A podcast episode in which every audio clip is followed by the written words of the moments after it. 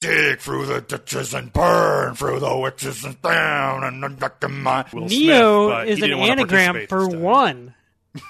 We still need to do an episode someday on Jupiter Ascending. I would love to. There's a flying animal named Mr. Greco. Why would you do this to me? Hey, I go to bat for that movie.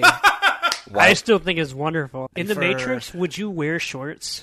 Fuck no. No, I'm just saying because like that's got to be like the coolest version of you. Fuck you. Fuck you. This is I nice. love me.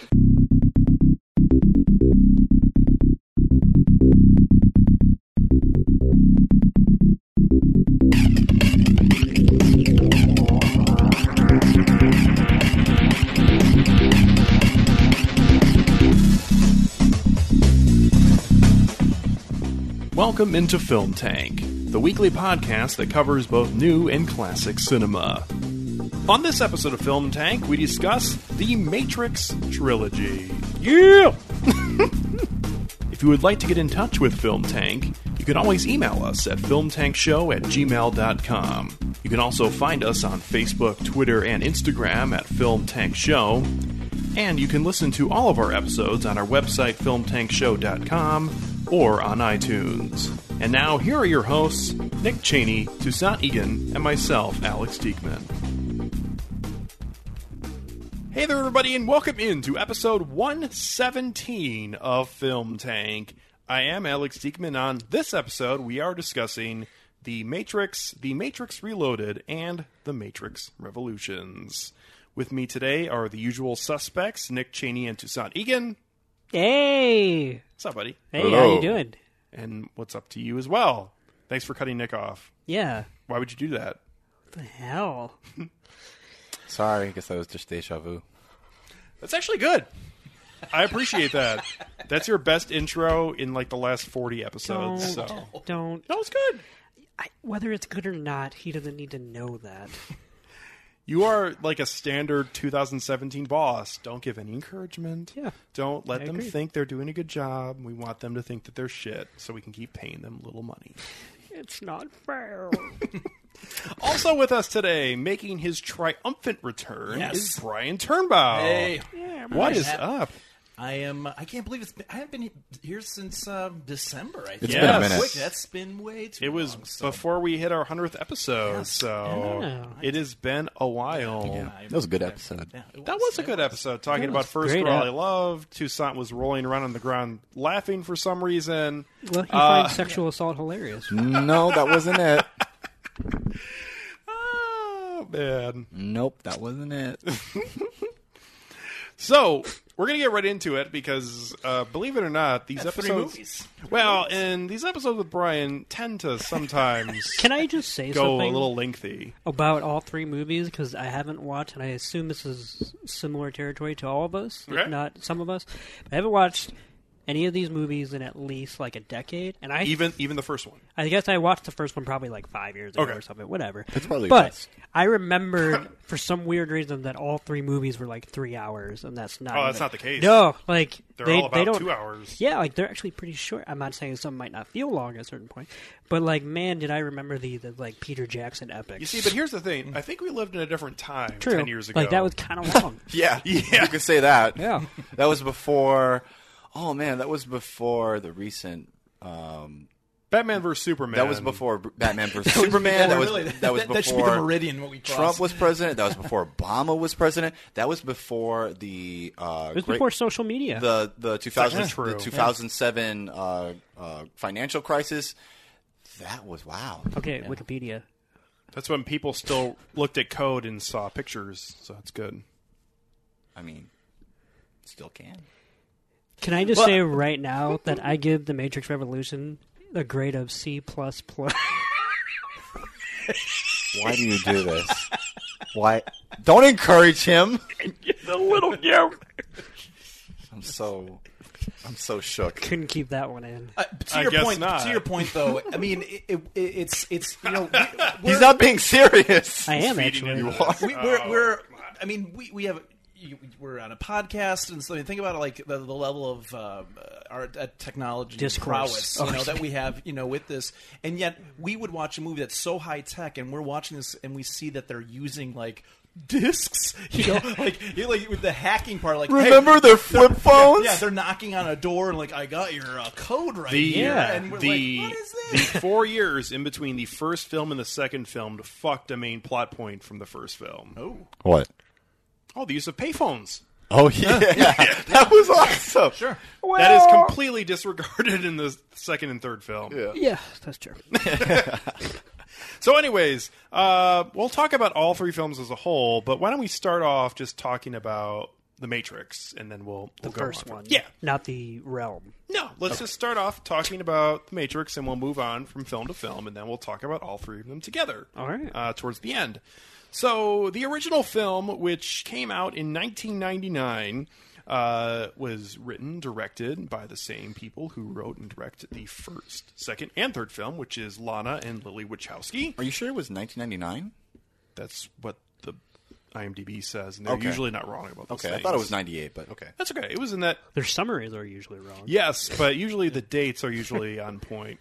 So, anyways, the film came out in 1999, and not that it was thought of to not be a huge mega hit or anything like that, but it, it was one of those things where this was before franchises and sequels and trilogies really became a regular thing. So, this was kind of.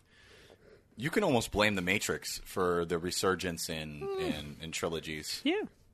It was easily, as a, the franchise as a whole, was the first time I can remember watching all three and like waiting for the next one to come out once once you knew of the project's Which existence. I when will did say. Spider-Man come out?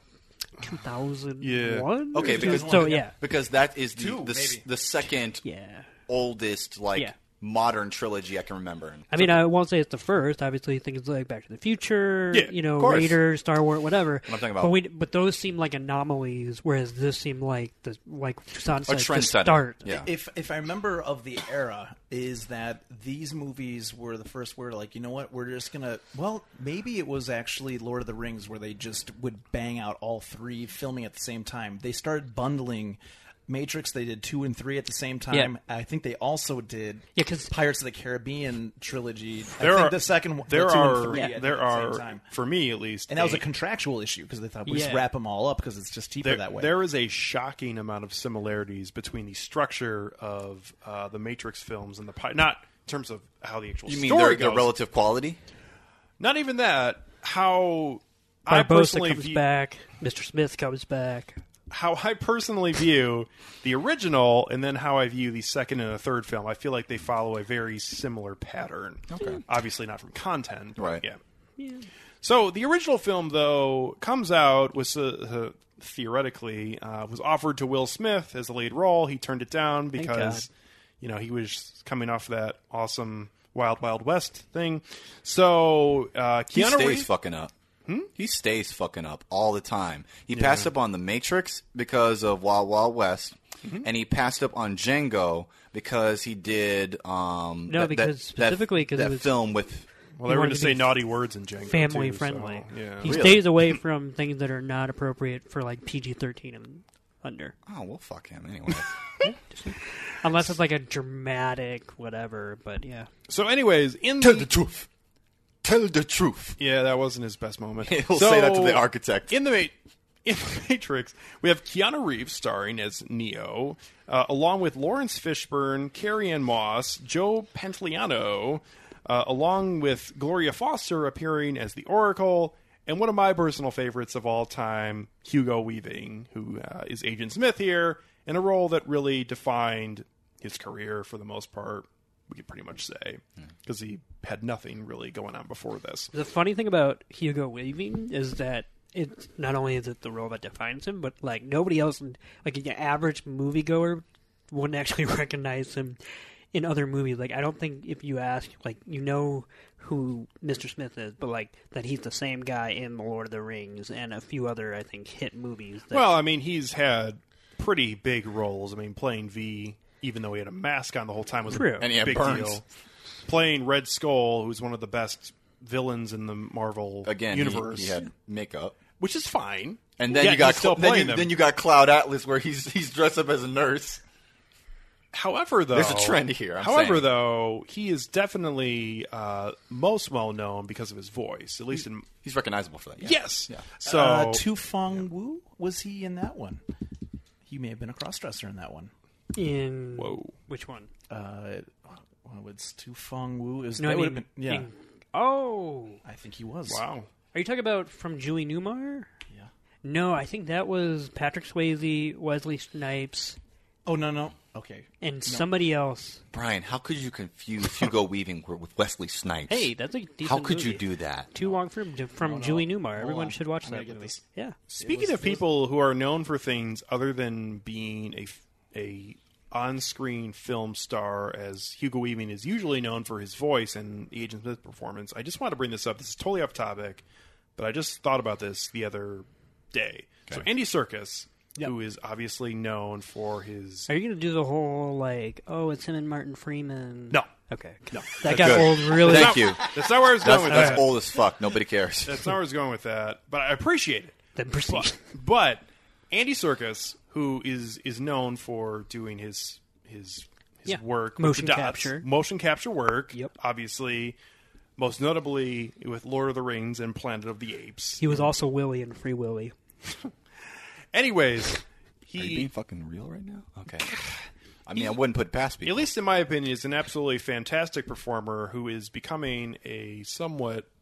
Um, he's becoming a director, and he's got some sort of large project on his hands. I can't remember what it is, but I'm interested because I feel like he, for some reason, does not get the credit that he deserves because he's done so much for the movement from Yeah. just creating computer characters to actually involving humans. And there's them. no Oscar to recognize that. It's not about Because- Oscars even. It's Well, just no, about. no, but I'm saying like that's. I know. I'm. I guess I'm pointing to the most like populist thing, but let's just look at that.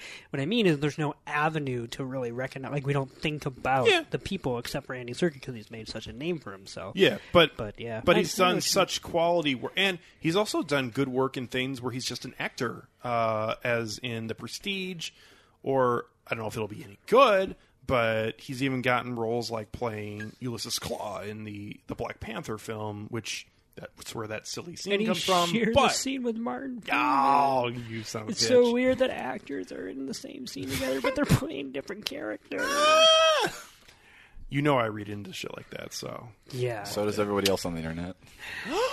did you just do that? Yeah. I hate you. Word. So, anyways, back to the Matrix. Is it's gonna be a long episode. we knew that coming in, so that's fine. Brian's here. We knew it. we knew it was going to happen. This So is the- all Brian's fault so far. Yes, So the Matrix comes out, it debuts, it becomes a mega hit, spawns two films coming after it. Yeah. Um, but now here we are, 18 years later, and and we've all viewed it again, and um, there is a lot to look at from this film that has changed the course of uh, film history, in my opinion, as there were multiple films in the 90s that uh, influenced the way we are with computer graphics and just visual effects in general.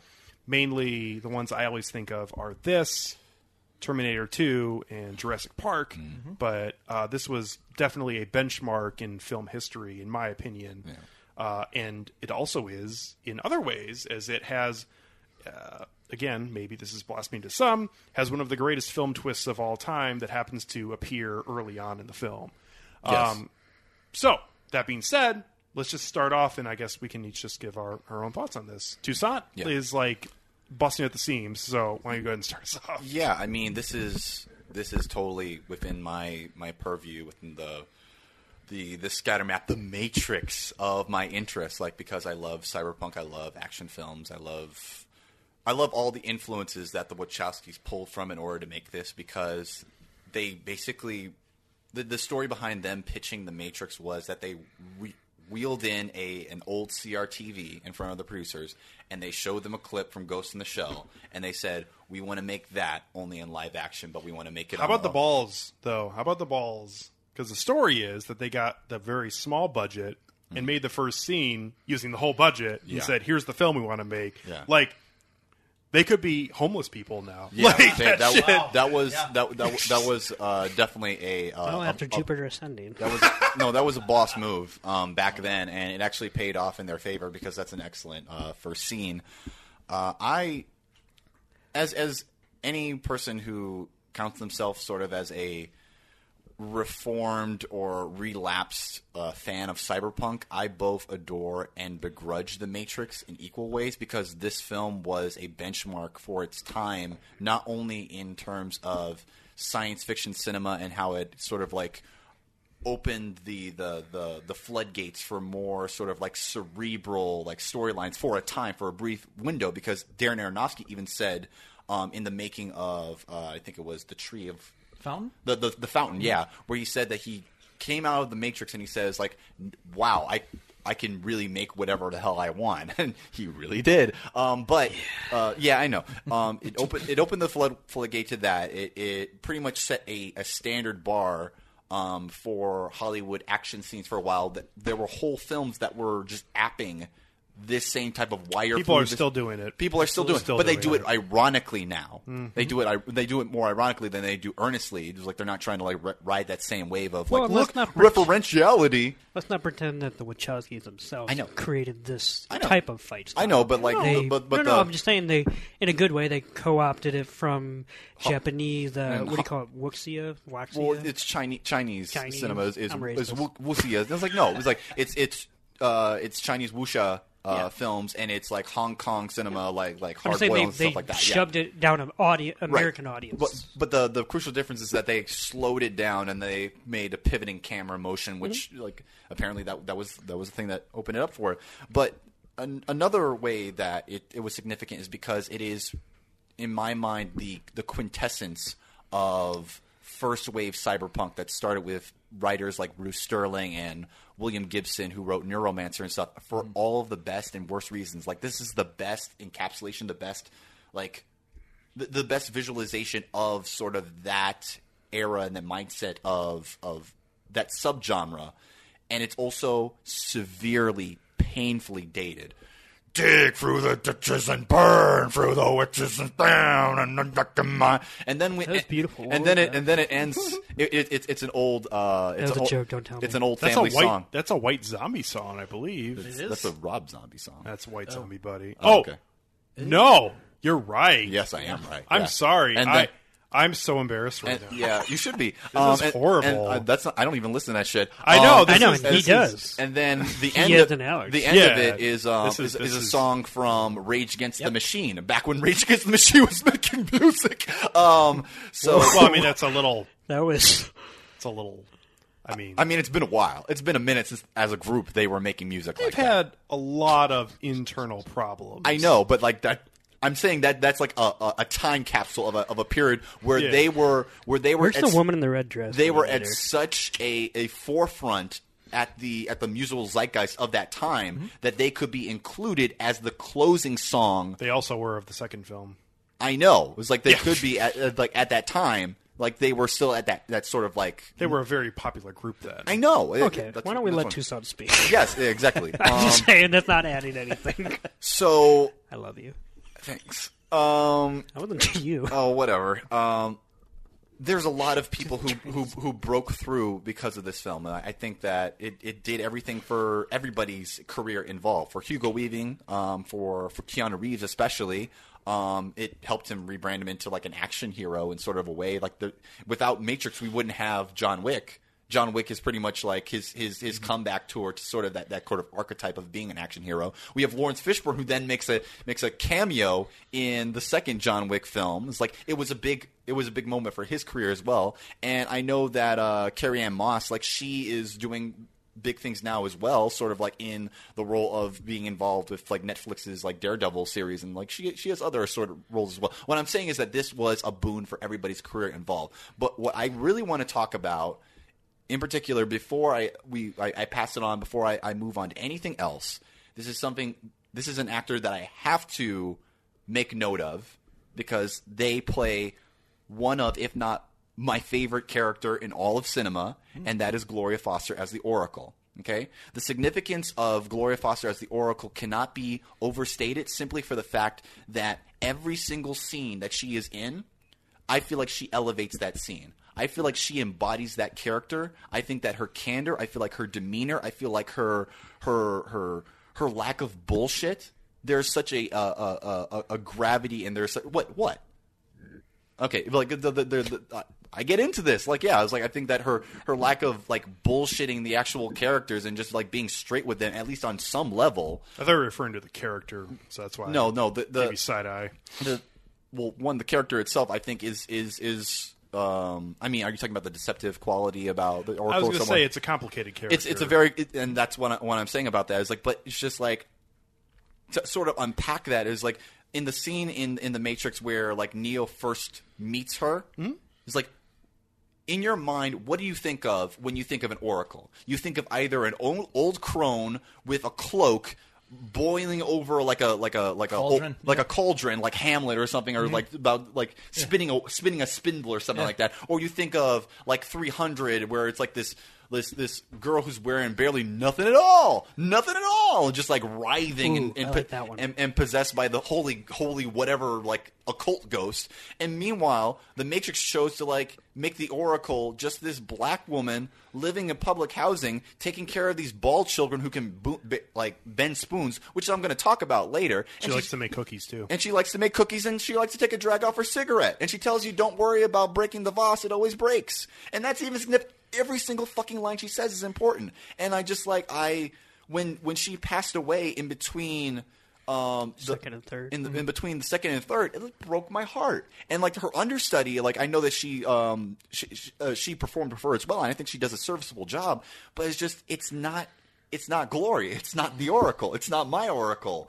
And so like every time I I watch those scenes, like I I am still like rewatching this series and rewatching those scenes. I am still dumbfounded by how well those scenes go on to foreshadow events and and relationships in the in, in, in the in the latter two.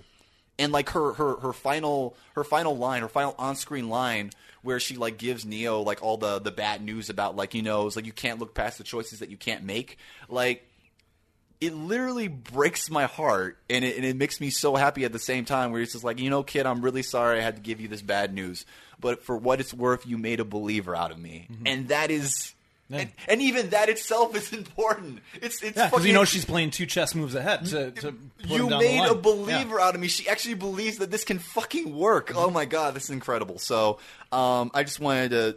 I, I, I know that a lot of people, when they talk about the Matrix, they don't talk about Gloria in particular. So I just wanted to like um, air that out because she is one of my favorite actresses and, and roles in that film. So yeah, I'll pass it on.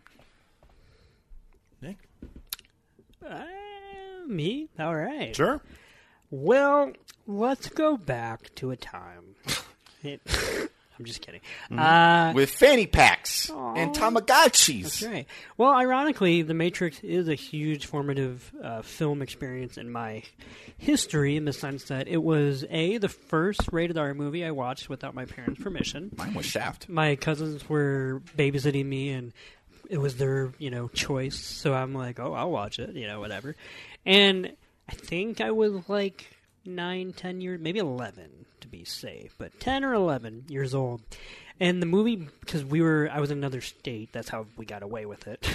and the movie blew my mind so much. And this was just at the time when um, DVDs were becoming a thing too. Because we watched it on VHS, but they were, you know, I was going to say that, in that's that a time weird capsule in itself. transition period where VHS and DVDs Yeah. were coming out at the same Yeah. time.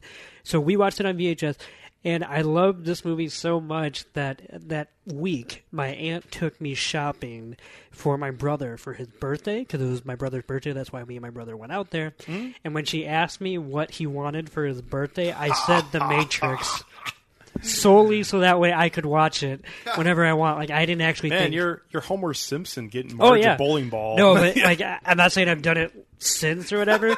but ten year old me was like obsessed with rewatching this movie. That I was like, oh yeah, my brother wants the Matrix on DVD, so that way I and because that way it would you know obviously disguise it's in the fact- household then. Yep. And then so and the, and the rest was history with that movie. So I watched it repeatedly. I loved it. Um, and um, even the second movie came into my life in a weird time, which was that I think I was like 12 or 13, so I still wasn't really at the age where I would just like watch rated R movies willy nilly. And my mother, I so I was for the first full year, I was going to go an f- entire year without surgery when I was 13. Uh, before that, I had not like I, you know just too many to count. And so um, on my birthday, uh, toward, which is in October, toward the end of the year. So on accident, about a few months before my birthday, I swallowed a quarter on accident, Oh! and they had to remove it surgically. So I, I've I heard this story before because yeah. my wife has followed a similar path. Yeah, and so I, so I somehow randomly and accidentally uh, broke my own streak and whatever. And my mom so, felt so bad that she bought me The Matrix uh, Reloaded. Reloaded on DVD, even though she didn't want me to have rated R movies. So like these movies have come into my life at the most weirdest and yet like formative experiences of uh, my life. that quarter went down as a hero. That's right. I was like, this is worth it.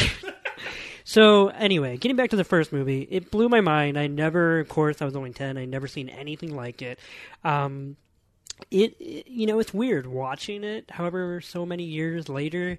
It's weird how, as much as I like it still, it is incredibly more perfunctory than I remember. There is, and I'm not even necessarily saying this as an insult, but you have to realize how good the Wachowskis are when you realize the fact that 90% of the movie is exposition.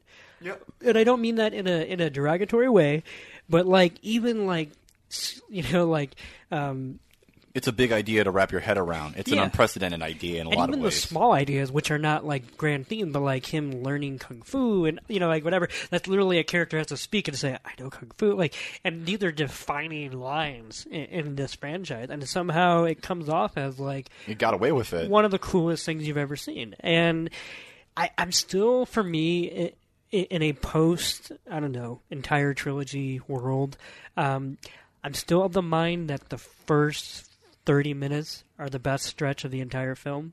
Hmm. For me, I'm I'm never more enthralled when Neo, or I should say, Mr. Anderson is technically trapped in the Matrix, but without any uh, true explanation as to what is going on. When, when he's asking Morpheus, "How can you know where I need to go Yeah. within the office?" Like that's everything he the the every- audience seeing it for the first time is asking the same question. So, Absolutely, yeah. and everything after he takes the pill is still great filmmaking, and, you know, great storytelling and all that.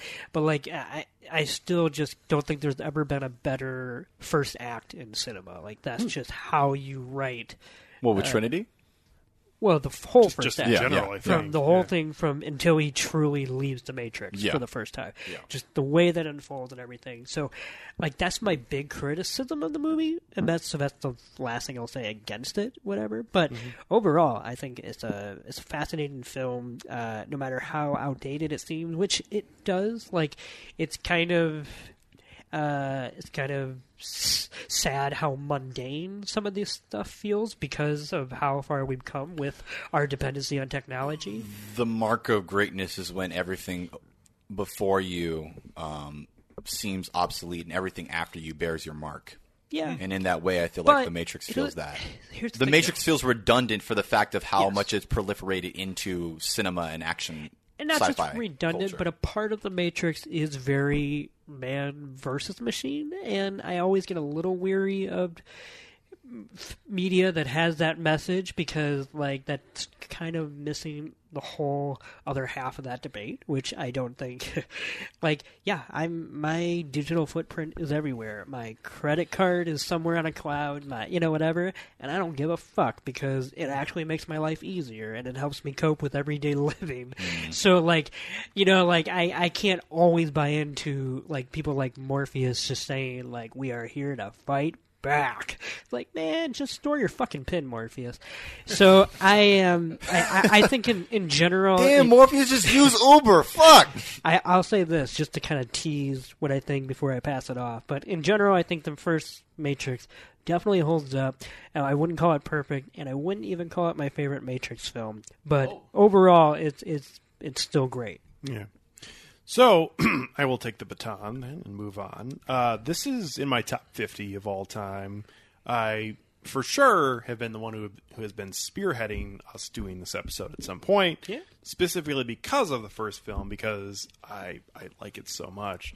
Um, this film falls right in line with with films uh, for me that have large twists uh, and still hold up, like Fight Club or The Usual Suspects.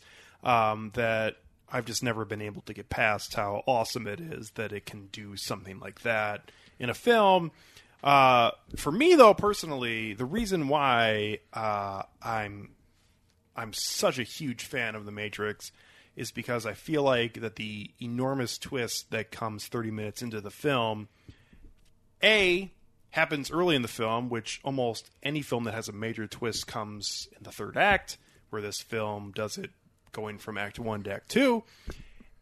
In addition, uh, this is so thematically relevant to the rest of the story that goes on throughout the first film and the rest of the trilogy, actually, with the twist involved, as you are the audience sitting in Neo's shoes through the first 30 minutes, and you are following the lead ca- character along throughout the rest of the film. And I just, even to this day, obviously with the twist being revealed and now not being the same, find it fascinating as, as the film goes along. Well, the reason why that that first act, as I was just saying, is like my favorite, and it still works even when you know everything about it, mm-hmm. is that when you take away the twist of not knowing, then you just see it as this uh, crisis of faith versus you know believing and non-believing. Because when uh, Neo has to like answer his call from Morpheus to escape the agent, like that, he literally has to take a leap of faith.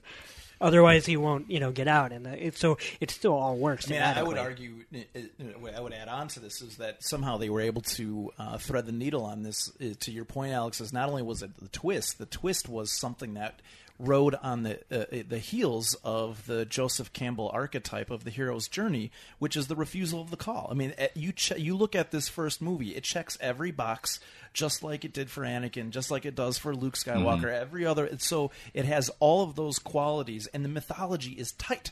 It still works, and so and the fact that they were able to line up the twist and the refusal of the call, I think that's what make, has that incredible resonance that you speak of. How you, you you said that this is in your top fifty? yeah. How? I'm trying to use a use a different word, but how fucking precious is it to be able to It's pretty precious. to be able to have seen this film and to not have had the the the twist spoiled for you to have to to have that initial impression because there's a whole generation of kids that might know what the matrix is before they even know what the matrix is as a film because they've they've gleaned it from other stuff. It's the same thing with Darth Vader being Luke Skywalker's father. And it's literally in fucking children book. It's literally like Uh, like how precious is that No, to I be mean able to have that? The, the the idea of seeing the Matrix for the first time and not knowing anything about it makes it completely.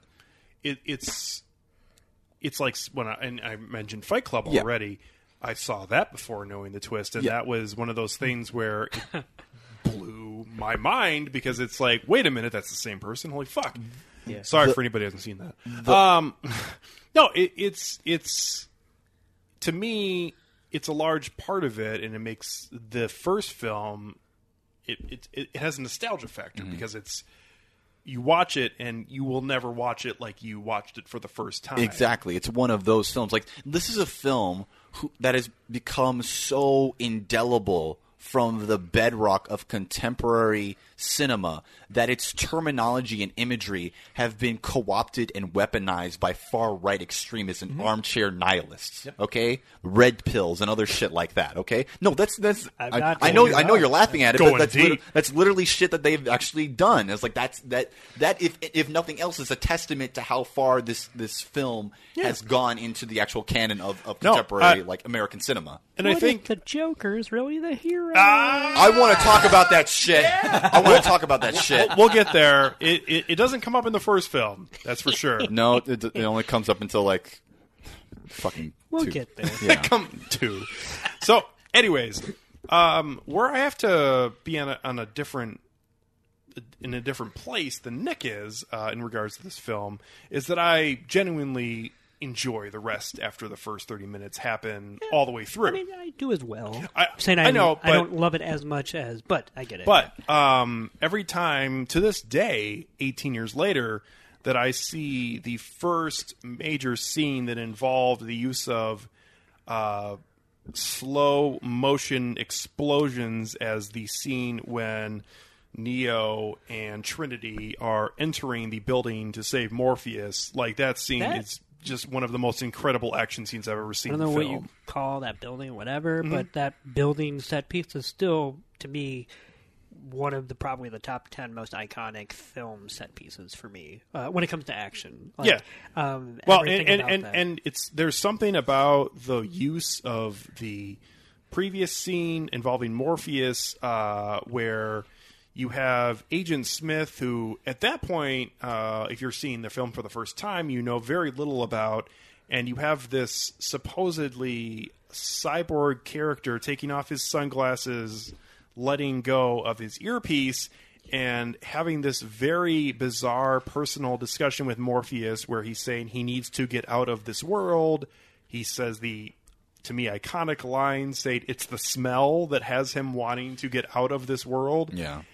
And at the end of that scene, you have the fantastic helicopter blowing holes into this. You have Morpheus ripping out of the handcuffs, the music blaring, him running out through the the water that has come out because of the fire alarm. Like it's like it is the most bizarre and yet thematically relevant action sequence. Not to mention the water recall. will be uh, re- basically recalled in the final fight. Yeah. Yes, like these movies Yeah, are cyclical. that- no matter yeah. how much you want to trash the sequels, they double back uh, constantly. Yeah, that whole scene with Smith. Um, I don't mean to jump the gun on this, but just to preemptively say it, when he's saying that he needs to get out of that place, it's because he's an, an extension of a system, right? And the system exists solely for the fact of, of conscripting human beings. Yeah. And so long as human beings continue to exist, he will be conscripted within that system. However, however, however, wait a when, minute. when you're not seeing the yet. film for the first time, you have no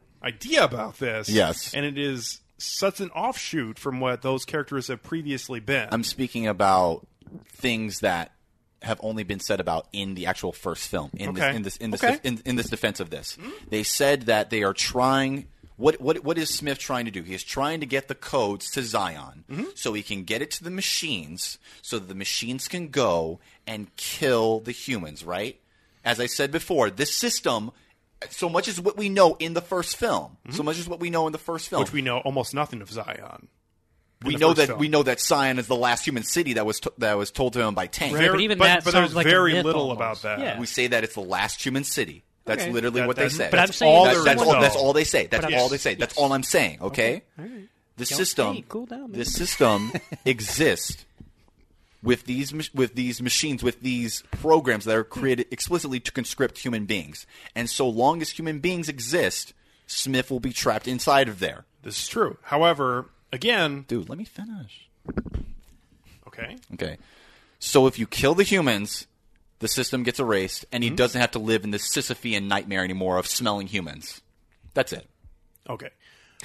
what I was specifically referring to, and I, I mentioned this, but Smith going on this unusual tirade, in my opinion, after we see the rest of the agents performing in the way they do throughout, um, when I saw the film for the first time, mm-hmm. was very unusual and bizarre, and I thought was one of the coolest things. Yeah. Of of a villain I can recall because he's supposed to be a cyborg, and yet it is clear to me when he starts this that he is not all the way just a normal Program, yeah. program. Yeah. So it was at least intriguing the first time out, and obviously is Right.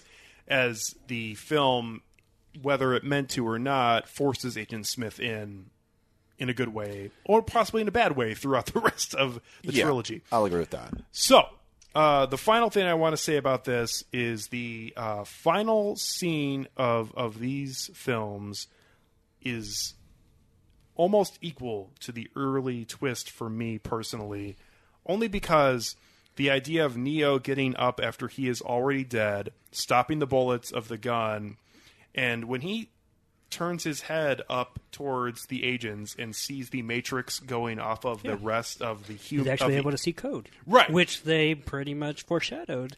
At least that that was a possibility when they uh, Yeah. it, Tank says. Yeah, it could be. No, no, no. It's uh, Cypher. Okay. says no. Like I look at this and all I see is code. Which Right. When, when, he when, doesn't he, realize he actually doesn't. when, when he's looking at the, the computer screen, monitor, not when he's yeah. actually in but I'm just saying that foreshadows the theme of that. It does, but for me as a member of the audience, seeing that through Neo's eyes, with uh, again the music being the climax of the film, Yeah. it, there's just something about it that it was just so absolutely fantastic, and um, I, I just can never get past this film as a whole. I think it is an absolutely fabulous benchmark film.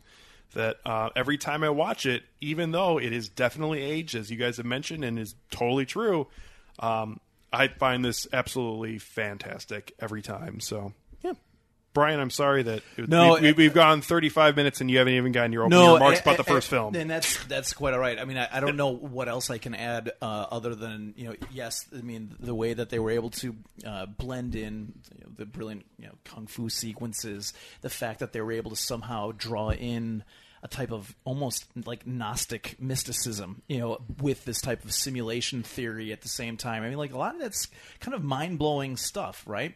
Yeah. Um, I, I, and, and I mean, so I think that's I think that's what makes so much of this uh, so such a jarring experience. Like, like kind of what you were saying before, Toussaint. Like, what has been done since then, you know, that has equally kind of moved us in in a, in a way that would be as as significant as this movie. It's one of those things you have to adore and begrudge at the same time, just because it's become so perfunctory and in like in in, in in understanding the lingua franca of modern like mm-hmm. action cinema. Yeah.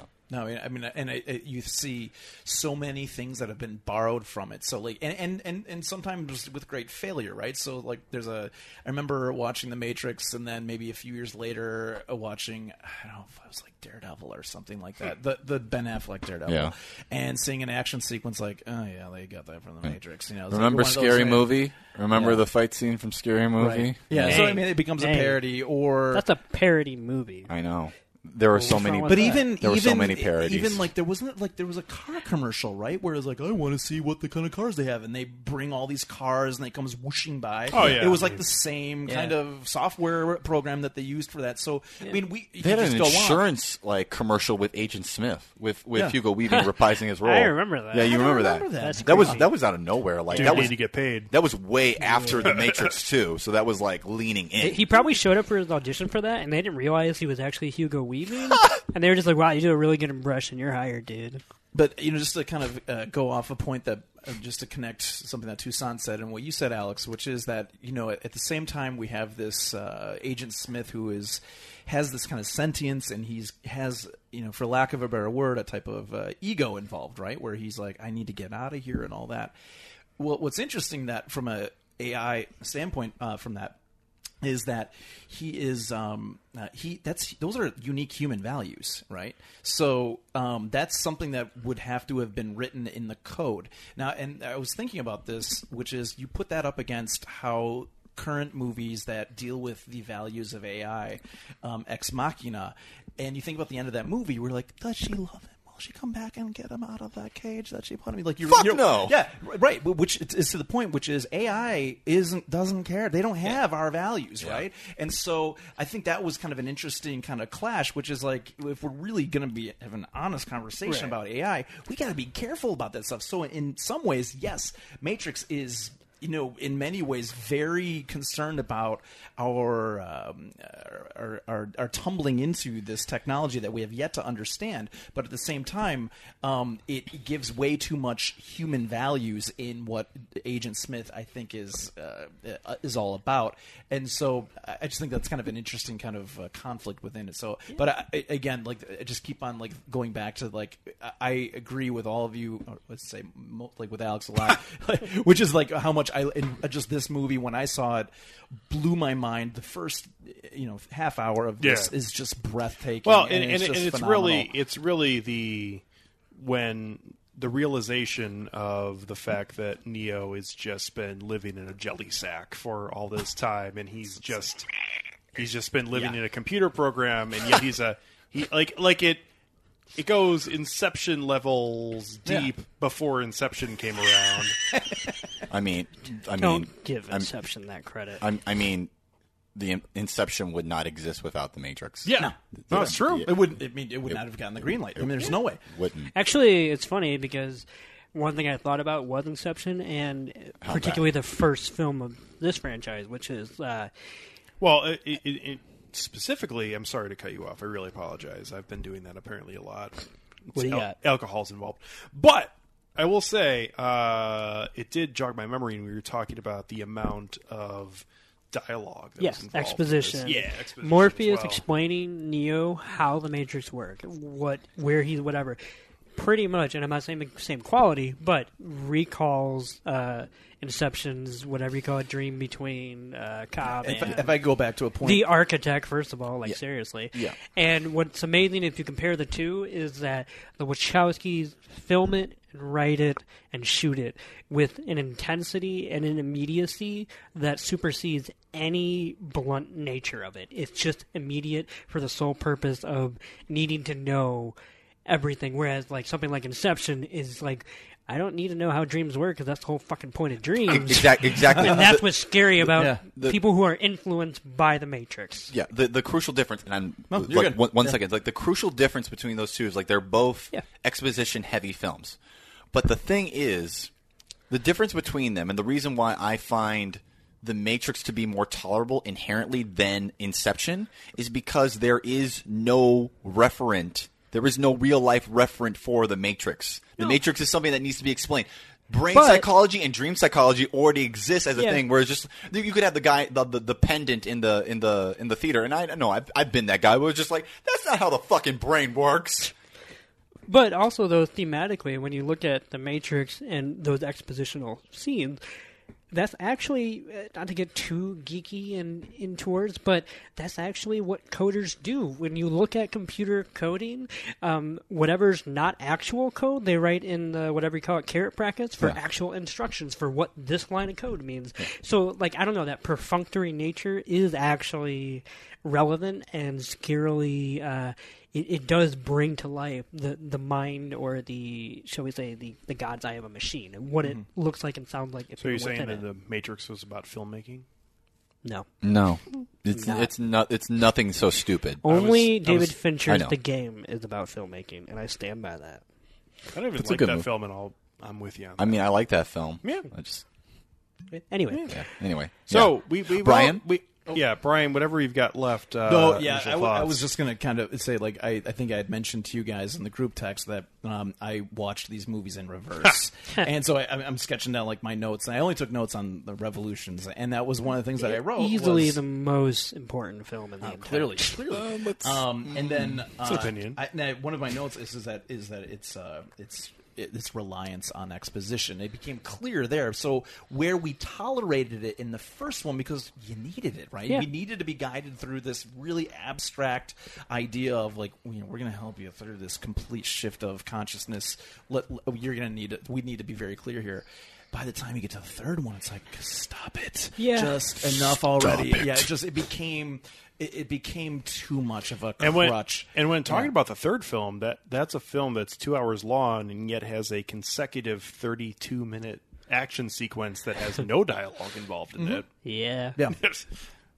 Well, that's that's. Uh, th- thank you for getting the, the number on that because the, No, I mean- was- No, yeah, uh, it's 35 minutes. Yeah, Yeah, thirty five minutes because I was thinking about like because like there's thirty five minutes where there's no Neo, and that's No. a really. I mean, we'll get There's- to that when we get to the third there- movie. there's but, like, no that's, Neo That's a big problem. And there's there's there's there's no story. No, no. It's just Where's And- Neo? We have to find the story. Where is no, he? no. Oh, come on! And- Gotta go to Limbo. Come Gotta fight the on. Merovingian. Where's the story? And there's there's no heart. Oh. All right. So before we get to Matrix Revolutions, um, Revolution. I Oh, said you're before we before get to we get that, we that should talk about Matrix Reloaded. I got you. And I, I feel like uh, we're going to be here until the next day if Okay. we talk about each film Yeah. as a group or whatever. So Yeah.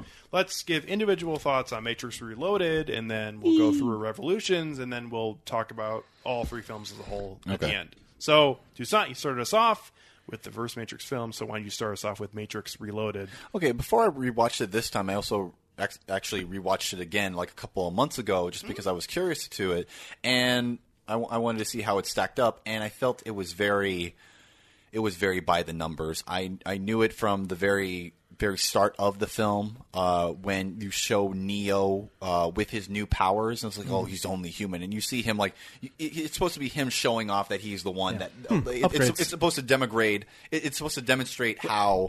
Um, When you really quickly, only because we moved on, and I just have to say one thing, which is you're talking about his new powers. The worst decision the first movie makes is letting Neo fly to the fucking camera in the very final scene. The reason why they did that is because Sorry, I, don't, I I, think- I don't think that they knew that you're going to get a sequel. I really wanted a like like the, wee. the, the, anyway, the Matrix franchise, whatever, could have ended at the first film Yeah. and been and been consummate no, in I that, in that way. definitely It- that would've been ideal. alone. Yeah, but yeah. It- Oh, um, but I, I hate I hate that first fight scene because I feel like it's indicative of every future fight scene throughout the rest of the, the two one with films. Trinity. No, the not the one with Trinity, the Okay. one with with Neo. And the one he's doing all the crazy wire fu and it has like the, the really bumping like EDM soundtrack like ba ba ba and I feel like it's so self conscious. It feels like a fucking music video because that's what it fucking is. It feels like a choreographed like play fighting music video and it doesn't have nearly enough as the intensity as like the the first film simply for the fact that Neo's life is no longer at stake. He knows that he cannot die because he's the one, and so really fight like we no the the first That's a- film. that's good. That's the, a good- that's the first point. film Yeah. literally like it has Matrix. It has Morpheus say say that there's never been one person that has survived a fight with with an agent. Meanwhile, in the first scene, we see that he's fighting three agents, and he's already won against all of them. And then like after that, I'm just like.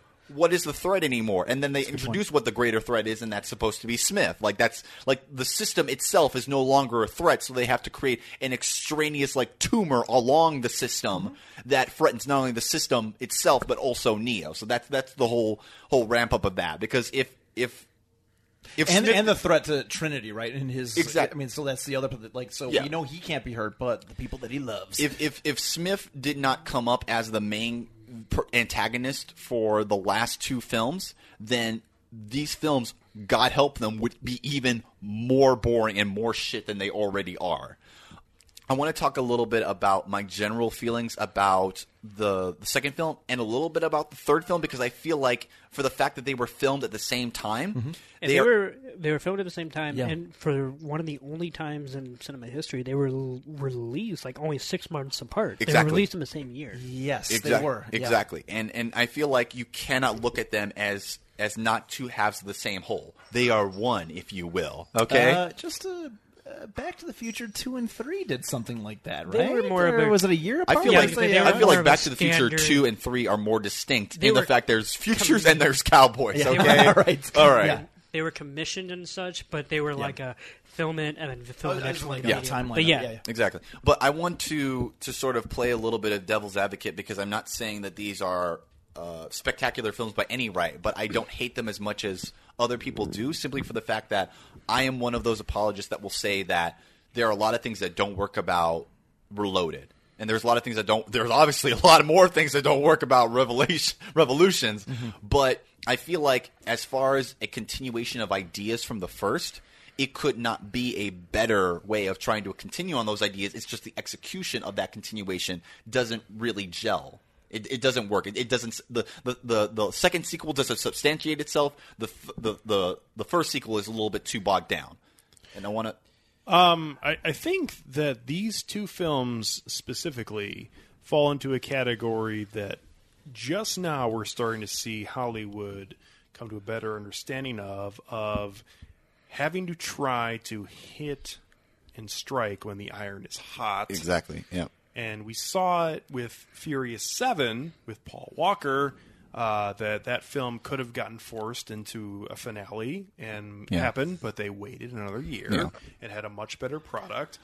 Uh, but at this time in the early 2000s, with this, with Pirates of the Caribbean, with other new trilogies, Mm-hmm. sequels, we saw studios pretty much say, "We need to get our money, Mm-hmm. and you need to make it happen in this short amount of time." I I have never seen. and I think I don't think I've ever seen a a franchise, a, a movie franchise, a media franchise even burn itself out faster between between the release of Matrix, the dual release in one year of Matrix uh, of Matrix Reloaded and Matrix Revolutions, the assorted comic books, the video game tie-ins, the fucking anime anthology that came out b- right before the actual That's film. Animatrix, right? the mm-hmm. Animatrix, and it's Yeah. fucking great. It's, Yeah. it, I, I will stump for the Animatrix. Like, I, I think that it's one of the best, if not like the second best installment in the Matrix like Whoa. thing. And I'm not saying that because it's anime. I'm saying that for other other reasons. Well, if we're throwing things down, let me just shout out to Enter the Matrix for GameCube because I play that shit every day. I actually did, and I did the hacking No, I game did a lot well. too. Like- yeah, I love that shit. Okay, really quickly, since Yeah. we're talking about the second movie, Yeah. like Niobe and Ghost, Yeah. that the, yeah, are like fully formed characters in this movie solely because of how much I played Enter the Matrix, where they were the main characters. Yeah. So it's weird how I can't separate, Right. you know, that idea. It's, it's that it's that that that transmedia uh, storytelling thing. But just ending off on one last last note about Matrix Reloaded. There's a lot to talk about, but I want to. I want you guys to say these things. I, I don't want to. Whatever. Um, it's okay. I got a lot to say about this because I, I have feelings about this, and people don't I know, really. I see the talk- tears. Uh, I don't have tears. Okay. It's okay. I. Everybody. Why do you sound like you're from the south? Every- everybody knows that the the first Matrix is steered by one central question, which is what is real, right?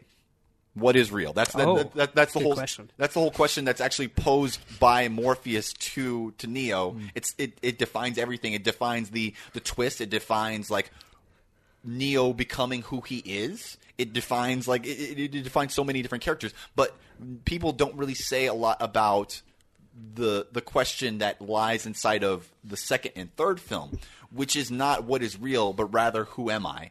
It's like, am I the choices that I make, or am I the choices that are made for me? Because it's repeated in so many different ways. From the the Oracle saying is like, we can never look past the choices we haven't made. So you're saying that I have to decide whether whether Trinity lives or dies. Like, no, you've already made the choice by by virtue of who you are. Now it's up to you to understand what it is. And then you have Merovingian saying.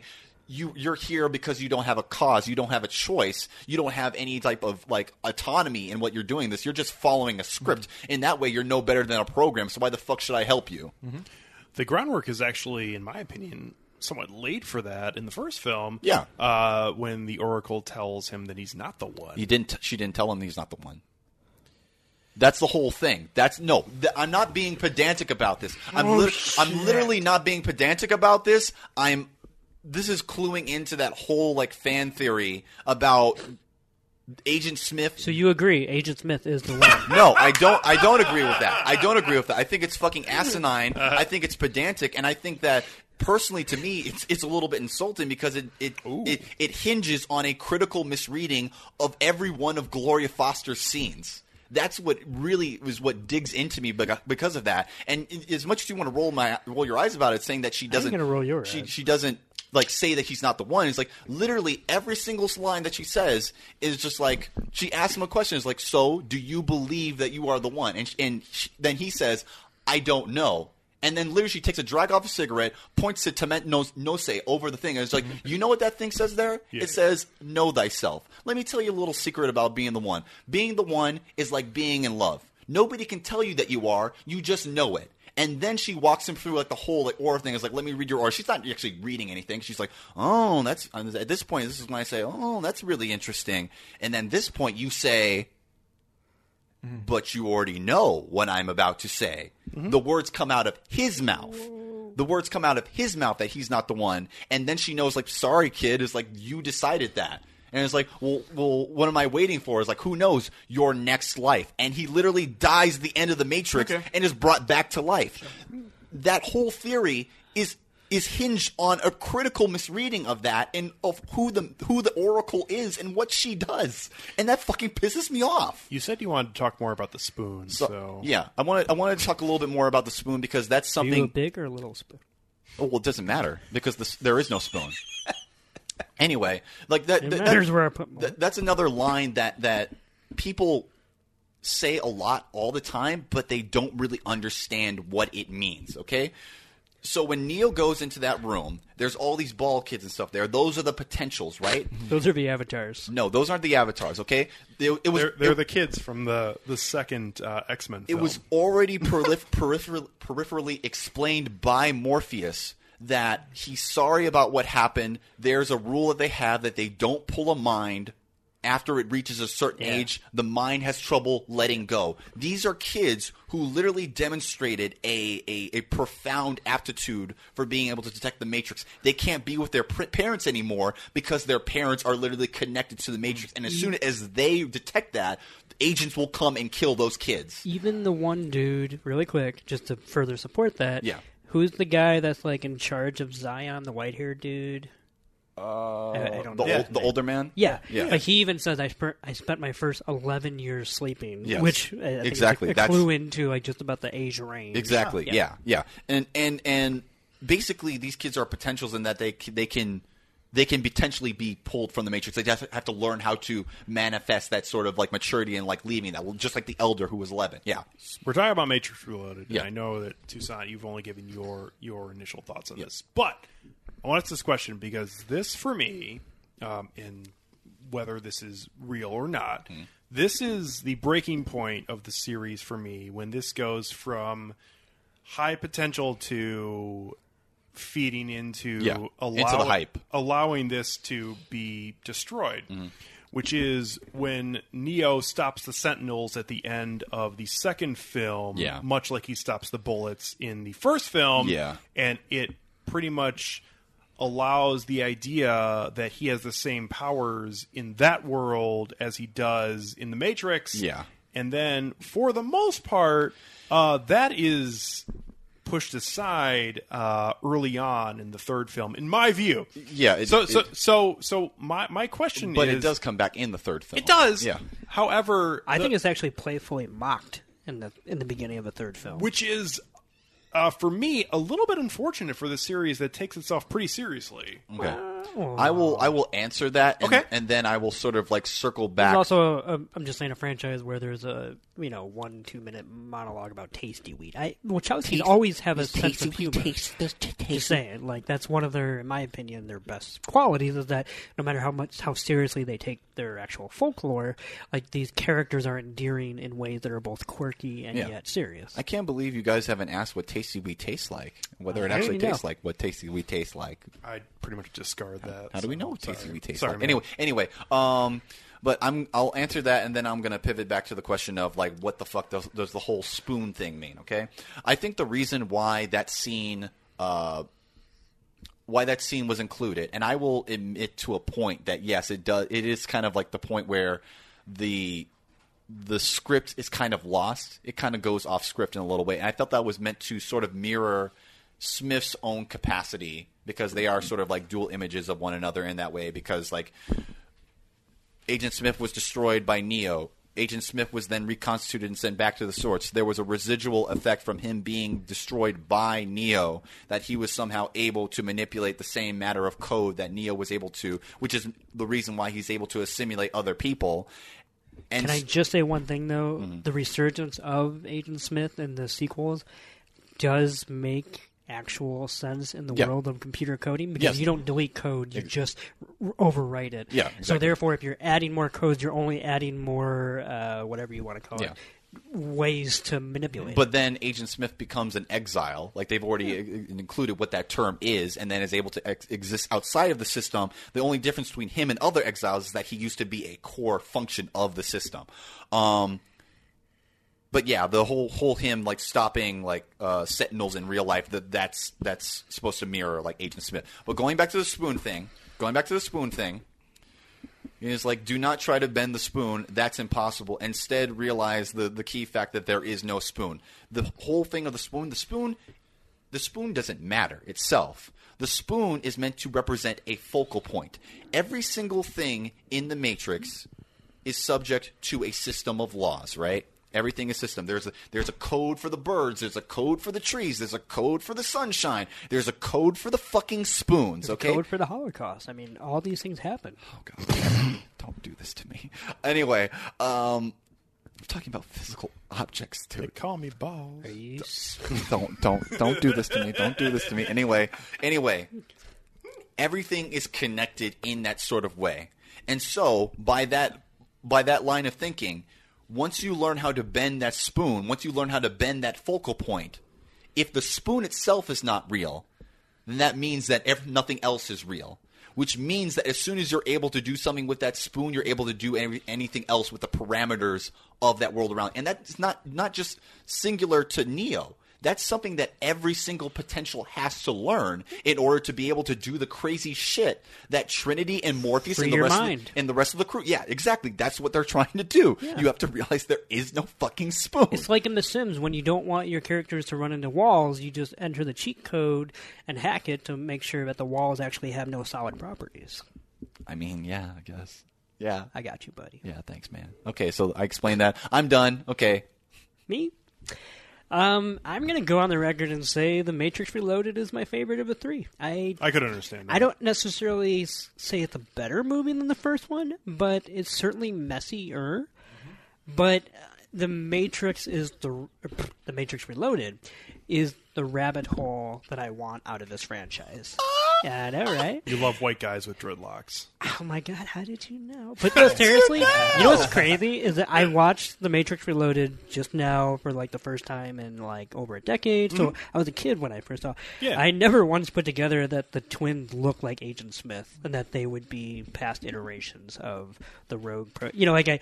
Like it's very obvious, but it's it's funny when you watch things as a child versus when you watch things as an adult. When you're a child, you you take things at face value. Like everything that's in front of you is its own thing. You know, if characters aren't spouting off the relations between whatever. So anyway, just a newfound perspective. Um, anyway, the Matrix Reloaded. Uh, the set pieces, I like. I was kind of surprised to remember just how many places and things that happen in the Matrix Reloaded are what I remember most of the entire franchise. The um, the, the hallway that Seraph takes them down through the doors when they go to meet the Oracle, uh, the resurgence of the the dojo, just all these places that, for honestly, are just like what I think of when I think of the Matrix. Uh, for that reason alone, I- it's kind of it's my favorite of the three. I I love the fact that after, and I like the first one, but after the introduction to the Matrix, this truly feels like the exploration of the Matrix. This is them finding the architect and um, going through all those kind of motions, and it gets rid of what I l- like least of the third movie, which is the the real world war. Not that it gets rid of it, but it's not as focused on that. Um, Well, it's an it's a it's a um, if you think about this as the first part of a two part series, if you want to think about it that way, it is a unworthy introduction to what we have in the third film. I agree, and Well, um, that's well said. yeah. yeah. and all the characters that are introduced here, I really think that. I mean, okay. Obviously, all three films are of the Wachowskis' mind. Like they they created the whatever. But I really think, for better or for worse, the second and the third film are who the Wachowskis are, like untapped. You know, like um, the the Matrix is what made it through a pitch meeting. The Matrix Reloaded and The Matrix Revolutions, for their faults and for their strengths, in my opinion, are what I personally love about the Wachowskis, which is their utter middle finger to so many I, I don't know like laws of standards. Like um, whether it be storytelling because like for example you know um, anytime a character needs to get through something they and this was present in the first movie but you know they they, they created the universe where it's actually feasible that they can code it or something like that you know. So it's less about the peril and more about the uh, fluidity of of these situations and speaking of fluidity once we get to the second and the third film i, I think it's no uh, coincidence that Lana and Lily Wachowski. I know, right? but no, I think it's no coincidence that Lana and Lily Wachowski created a world beyond the first movie, in which characters live in what they would consider their most purest state, uh, in which androgyny. Their residual self-image. Exactly, and in which uh, I would say androgyny, sexual fluidity are all literally celebrated. I mean, the rave is basically whether you hate that scene or not. I'm just saying it's certainly indulgent, but I, I just think that that's that's where I see the Wachowskis s- excited to make the franchise they've always wanted to make, for better or for worse. And and maybe that's what I find infectious about these sequels. It's an offshoot from the rest of the of the series. It is. It and, is. And, and, and even though I don't necessarily love it, I don't hate it like other people do. Like it, it, it is a different tone in a film that needs a little bit of separation. And I'm not saying I'm like sticking up for the third film, Yeah. but I do, I do, I will admit the third film's not that far off from the second film. Um, a- and and ultimately, I guess that's what I love about these sequels because I'm just kind of sticking up for them in general because we've always heard people shit over them. Um, I I love not love I I like all three movies, and it's the second movie where I think it mixes that wonderful singular vision with the more uh, crowd pleasing blockbuster slash thoughtful provocative sci-fi film. But here we get both, and that's kind of what I love about the second film. Let's think about that for just a second, though, Yeah. because you you talk about the Matrix as a trilogy, but let's just talk about the Wachowskis in in terms of filmmakers, as I mentioned before, taking all of their money that they were given for the first film, making the first scene, and basically saying you really don't want to make the rest of this, and then them be like, look at this, a Yeah. series. Um, and then you have the enormity of success of the first film, and then given here, make two films back to back. They've and been then coasting off the goodwill of that first film. well, and for the past and, and how and a half. about it's it's very mu- and I already brought this up, and I'm going to bring it up when I talk more about Matrix Reloaded. But the Revolution compar- or Reloaded? yeah, no, Re- Reloaded Yeah, and yeah, Revolutions, but the comparisons between the second and third film of this and the second and third film of Pirates of the Caribbean, which is that the um, I think it's Rossio's or it, it, there, there's two people who wrote uh, the Pirates of the Caribbean films, uh, specifically the second and third film, and it, it's basically being put in a much different situation than you were with your first film, which is you are now in a monumentally different state, and we need these two films delivered, and we need them to be great films. And I it's- guess that's also why I like the second movie the most because I felt like the first movie is great, but it was also a tease. Like I'm introduced to this world at large, or I should say, this dual world at large, and I'm told that there are things like Zion, and I'm told that the Matrix, you know, the properties of that world can be bended, whatever.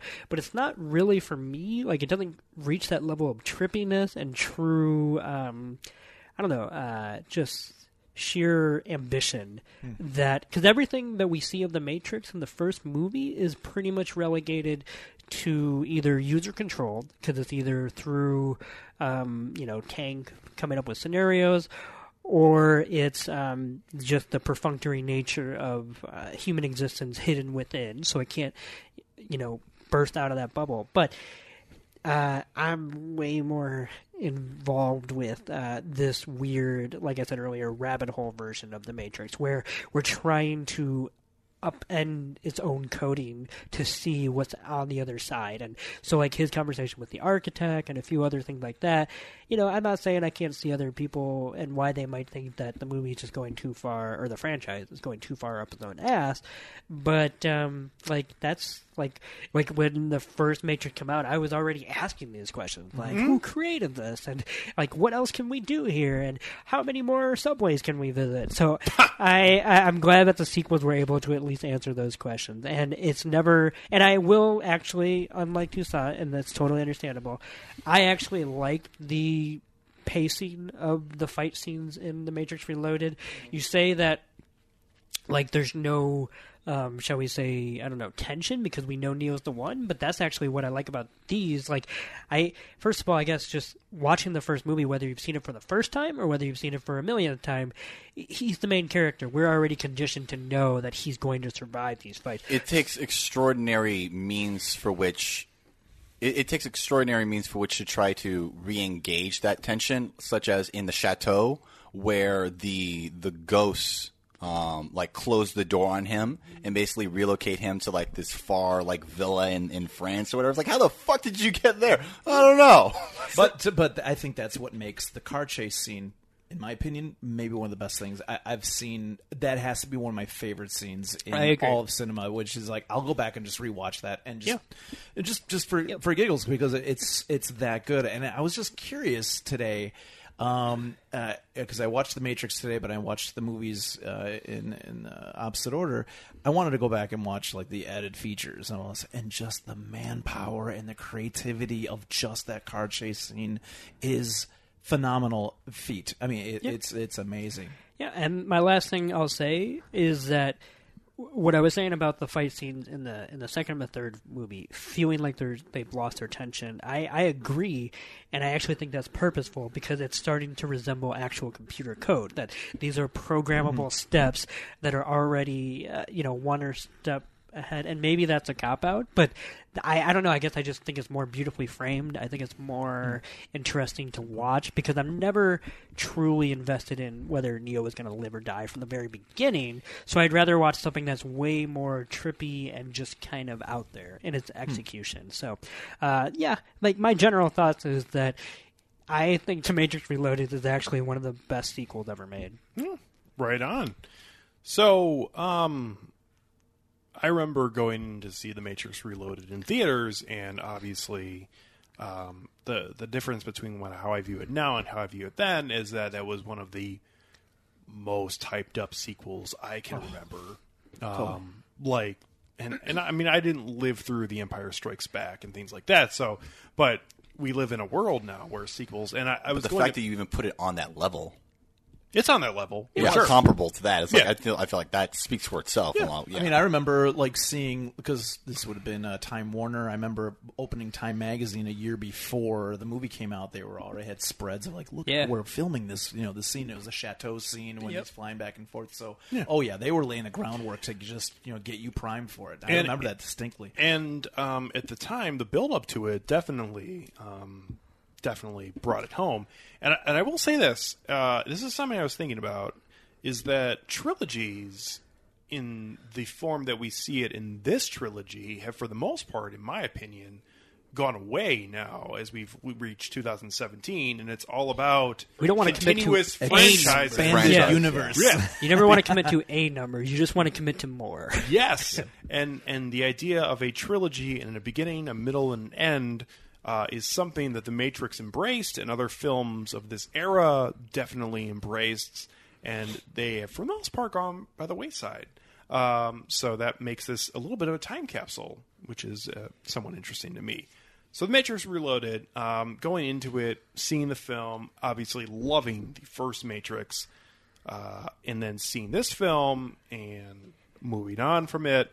At the time, I was disappointed in this film because it wasn't as good as the first film. For me personally, when I was And 16, for all intents and purposes, it was n- almost nothing like the first film. No. As far as what you got out of the 1st film, you do not get out of Yeah. this film. So this takes a different direction, but here we are, so many years later. I've seen it multiple times, and I definitely have an appreciation for The Matrix Reloaded because I feel like even if the story as a whole doesn't um, excite me as much as the first film does, this still does plenty to bridge the gap between the beginning and the end of the story.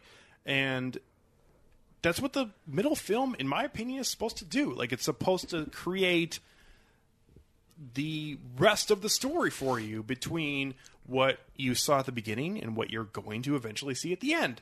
And we saw so many great things within The Matrix Reloaded, whether it be the advancement of Agent Smith, who, for better or worse, goes throughout this series and then uh, leads to one of the biggest duds, in my opinion, at the end of a film, which is trying to show this other guy who is supposed to be a stand-in for Agent Smith in the real world.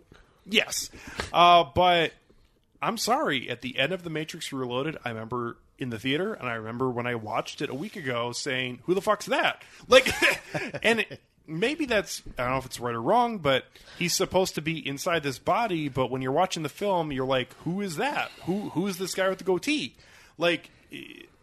In, in terms of filmmaking, we could have done better with that, and, and that's, I guess, just how I feel about it. I, I think um, I think I can maybe try to frame your disappointment because it, I, I, as I said, I watched this in reverse order, and what you can see is is that they had three distinctly um, uh, different genres of films.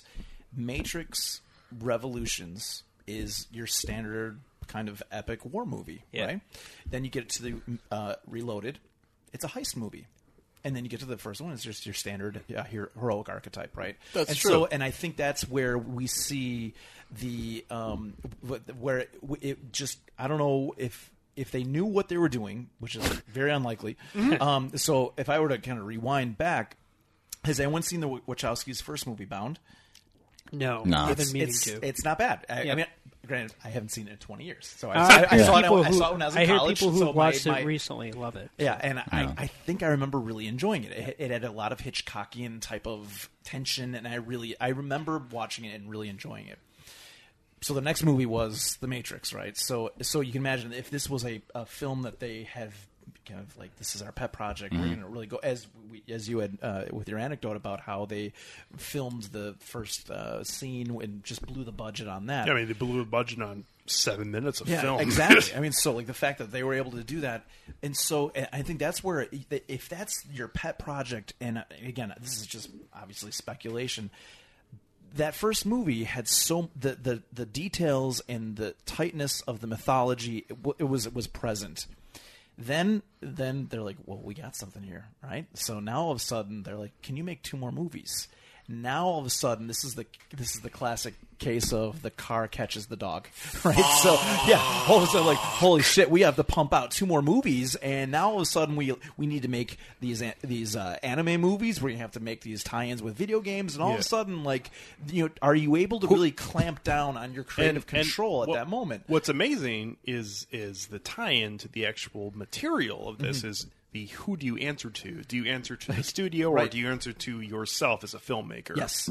Yes, and I, I, I mean that, that. I think that's the part which is. I mean, only they they would be able to know that. So I think they were given a lot of leeway. You can't film that that highway scene where they're like, you know what, we just can't get any highways in the United States, so we're going to pour our own mile and a half uh, highway. I mean, just the amount of resources that it must take to have filmed that. They said it took like ten weeks to film that. It's Yeah. insane. Wait, Um, they poured their own highway? Yeah. yeah, for that scene. Whoa! Oh yeah, no. And Here's oh, so if you want to go even one, so you know, so the scene where uh, I mean, they hired immigrants to do it, but yeah. The the, the amount of money, by the way, poured into special effects for the uh, the Agent Smith versus Neo fight scene early on is like astounding. Which looks better than like most of the things that come out today. Which I, I actually agree with one hundred percent. And I just actually saying, think that- whether you that- like it or not. I, I think that's one of the better scenes in this it's film. like it's weird. and it's an awesome action sequence. It's weird. But let me tell you, there was a lot put into that scene, Yeah. And and it, and it shows. yeah. Yeah, no, it's it's it's phenomenal, and and, and so just just to kind of back up one more part, mm-hmm. which is that I think in, in the scene we were talking about, you know, how silly it is that like they actually give material code, you know, when at the very beginning in Matrix, where he's like, hey, you know, we're to get that code, can you give this hack stuff, and so um, Neo opens that book, and the book was Simulation and Simulacra, which is the Baudrillard's book, right? And so, you know, and I'm thinking to myself, like, all right, that's a that's a dense read, right? So, I mean, this is a lot of you know real postmodern shit. So um, there's a there's a, a an anecdote that he's talking about where it's just like what happens when uh, he was telling a story about these map makers that were making a map that was so big the map actually mapped over the real world as it exists. So I'm thinking to myself of that car chase scene, which is we're in the matrix but in our reality we are creating a new highway that is also mapping over like what our own reality here i'm like mm-hmm. this is getting pretty wild when you think about that level of it as well And yet you So- say that, and you love that scene. Oh, and yeah. and and I almost fell asleep watching that this time. Hmm. Isn't that amazing? yeah no i could watch No, it it's over not and over again. amazing. Hmm? What's that? What'd you say?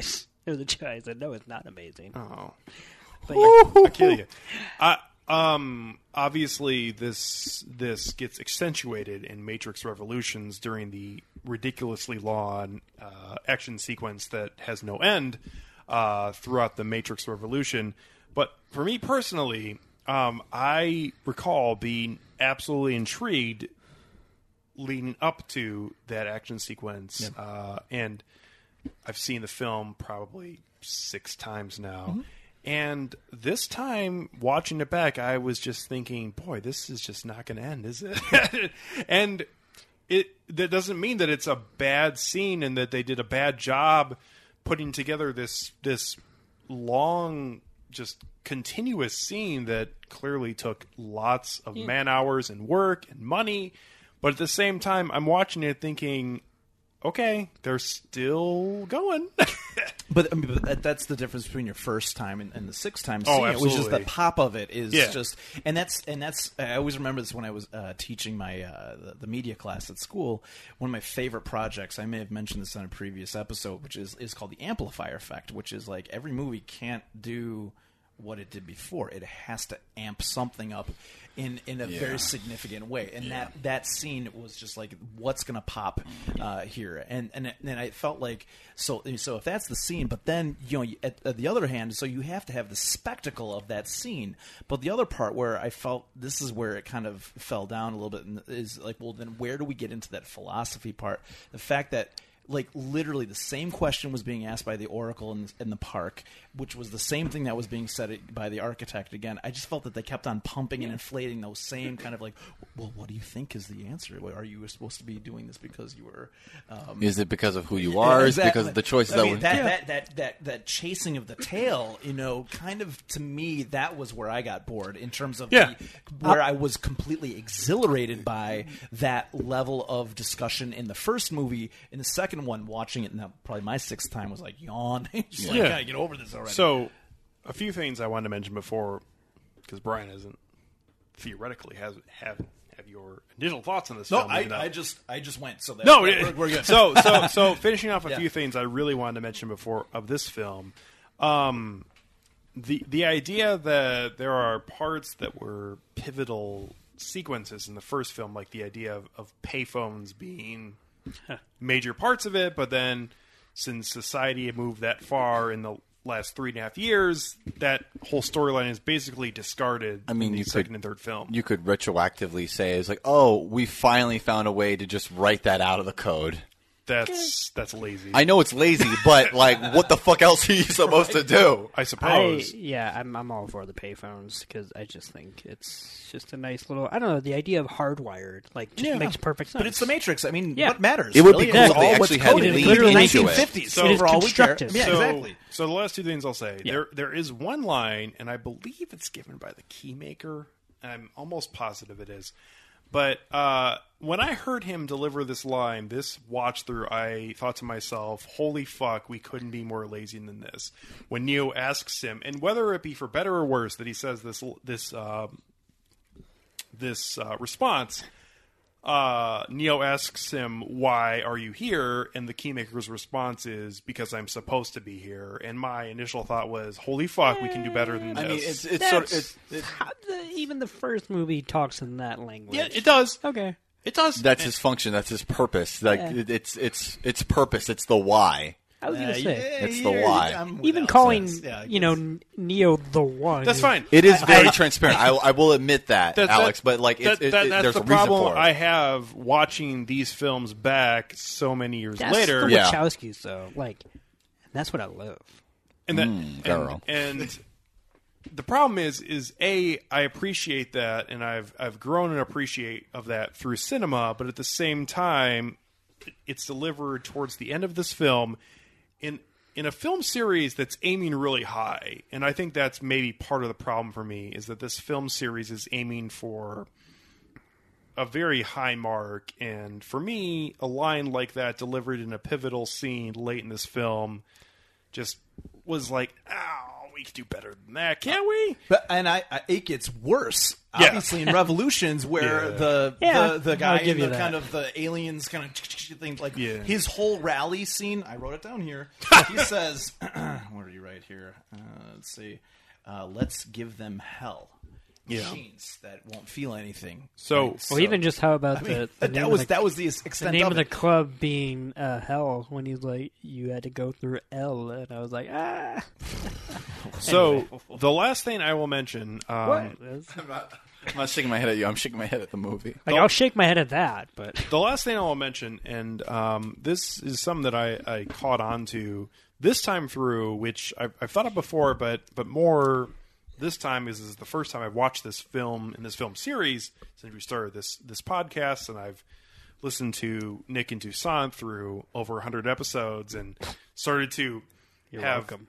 Yes, exactly. No, but for real though, like I've started to have the way you guys think about things uh, uh, brought brought to my wavelength, uh, and that is a very much side character, which is Monica Bellucci's character, of Yeah, Persephone. Persephone, who uh, creates this interesting diversion throughout, uh, which is she turns on her master, yet she's supposed to be a computer program, yet she's also a female. Her husband, her partner. Her, Yes. Yeah. But at the same time, you have a, and I've t- said the term offshoot a few times, but you have her changing the course of how we go throughout this entire scene. Yeah.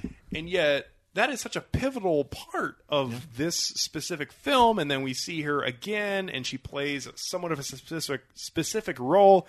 Having one line of dialogue in the third film, and yet, And it hinges on jealousy. yeah, Like mm-hmm. like the the program is capable of jealousy and of, and Or of spite jealousy just a Going back to my idea of a, a unique human emotion that would have to be put in there. from a sentient program. Yeah. So it, her character is such a minor part of this film series, yet plays a major presence. well. What? I mean, I, I I'm just saying, like, say anything. kind you kind of you kind of made a dig about it. What's new? Uh huh. All right, so let's move on to Matrix Revolutions. Okay. Okay. Okay. Okay. So so this is the the ending of the series. Obviously, The crown jewel. well, that's an opinion. That's an opinion. Toussaint, go right ahead. Okay. Um, first, I have to say I'm very glad that Brian was able to be on for this episode, just because of his experience of like watching the films backwards. I've never heard of somebody actually do that before, and I feel like the Nobody's that crazy. no, I, I, I think that the observation of the third one being a war film, the the second one being a heist film, and the the first film just being its mm-hmm. own film is is it, it, it, it I, I can't unsee it now. Now, now that you've said that, it's like it, it makes a whole lot of sense, and I think that it just it just kind of goes to show how far the third is sort of like tangentialized from the core appeal of the first film and even of the second film in that like you know here's the thing like the whole thing about the matrix is that we've built up this entire like visual language and mystique and this and this this this set of rules that is completely thrown out as soon as you enter into the real world, which is the real world, only it's got machines and it's got like all these tunnels and like mech suits and other shit like that. Which I might add, like um, the the the mechanical designer for this, Geof Darrow, who is a uh, comic book artist, um, even before we were doing this this episode, I already ordered his his art book that's coming out later this year. Um, he's fucking fantastic, and what he did for this in particular, because I know that the Wachowskis are are comic book fans. Obviously, um, they, they've said about as much as to why they were motivated to make the the the Matrix sequels as they were to be storyboard as a script. They were storyboarded as as a script. Um, the, the the the mech suits are are very well designed. The hovercrafts are very, well designed. The mechanical design of the Sentinels is fucking incredible. The, the, the the the giant behemoth that rests that hoists itself from the mountaintop in order to like charge at at, at, at um the logos when it's like trying to make like the final last stand that's fucking dope um i like like the the the technical production of a lot of those things it's just um the the core characters and the the plot line for it just kind of like fall short for me just because the real world is never as interesting as the matrix yeah. it, it just it just can't be it it, it it, it's called the fucking Matrix Reloaded. It's called the fucking Matrix Revolutions, and I and I, and I just feel like If you want the real world, watch MTV, motherfucker. anyway. Um, Well, I mean, just to your point, Toussaint, it's like you know when we're watching like the attack on Zion Yeah. and all this stuff. Like, like how is this any different than the attack on Helm's Deep? Yep. you know, what I mean, it's Yeah. it's it, we're watching the same It's- thing. it's- I mean, it's it's, another one of those things. Yeah, it's it. yeah, I I The I- freshness of what we saw in the first two movies is now is like oh exactly, and, and, and I feel Yeah. and I feel like the way Yeah. that, where they cut this one story, which makes up the two sequels in half, Mm-hmm. deprives us of of so much of what makes the Matrix the Matrix, and the the Reloaded film is just jam packed with all of that. It's uneven. I think that it makes it makes the Reloaded a better sequel, obviously, but it just makes it, it makes the other one one weaker because of that. So those are my initial impressions. We'll go into more of that, but yeah. I have a lot of really random things to say about Revolution, which I think is pretty apropos. Um, yes. a, um, I, I don't hate Revolutions. I I mean, you're indi- I'm indifferent to it. yeah, I, I kind of like revolutions to be honest. Like it, this entire franchise, now that we're at the end, is easily the most ambitious mainstream blockbuster franchise I've, I've ever seen. I got you. Ac- across from start to finish, no matter mm-hmm. its faults, whatever. Mm-hmm. I've not seen anything like it since, and mm-hmm. that's what kind of makes even now the third movie kind of special in a way. Um, B, uh, this, the Revolution specifically, I'm not saying obviously it wasn't there in the first two films, but The Matrix Revolutions is the closest thing the Wachowskis has ever filmed to be a live action anime without being actually based on a pre existing uh, property. Every sh-. I, for me at least, every shot in this movie looks like something from an. I mean, like even um, the final fight between uh, Agent Smith and Neo in the rain, in the when they're shrouded in the in the blackness of the un, uh, or I should say the natural lighting. You know, I don't know. This just like there's a shot when um, Agent Smith literally is flying through the clouds and then just kind of like smiles like a crazed villain. i this is the most anime. This is very this is very peak like Yeah. 80s anime. exactly. And and I kind of Oh, I kind of like it for that reason alone. Um, I'm definitely I I would be more favorable to this movie if we did not have the war itself. Like Mm-hmm. if that was more just tangential and talked about and done. Because I'm actually I'm a fan of this the first like half hour to 40 minutes of this movie.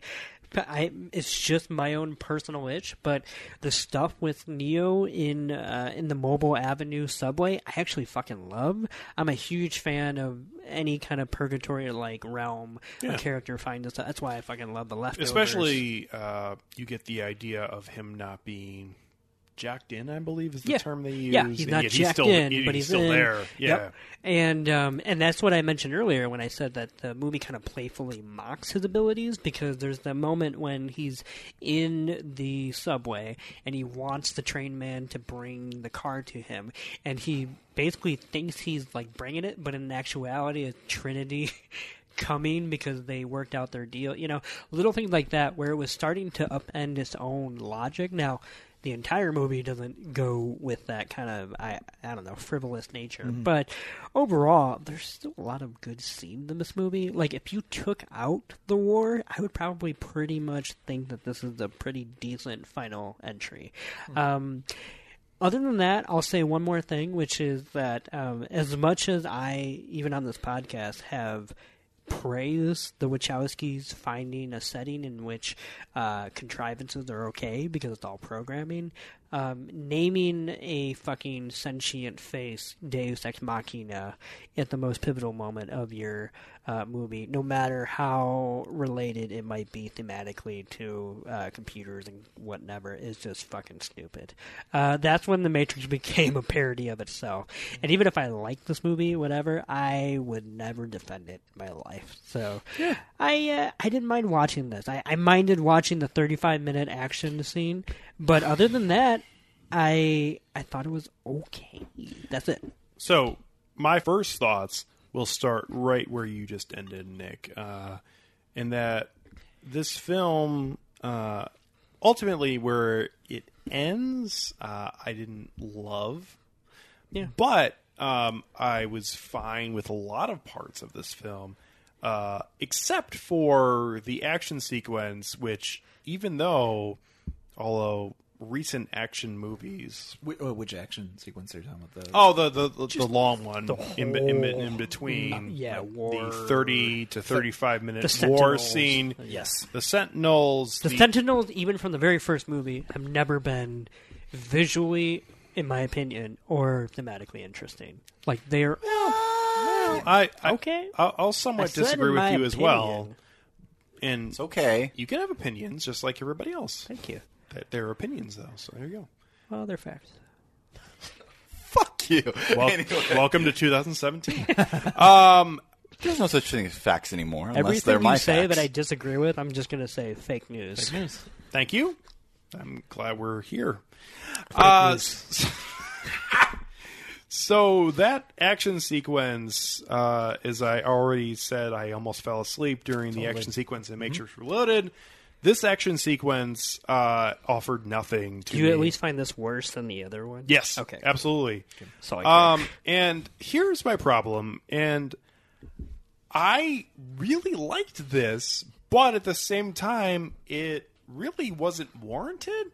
Which is uh, the girlfriend or wife of uh, what's his name? Mirovichin. No, no, no, no. Wait, Mackay, Uh, Mackay Pfeiffer's no. character. it's not Guy Pfeiffer. It's the guy you played uh, Mercutio in uh, Romeo Yeah, and Juliet.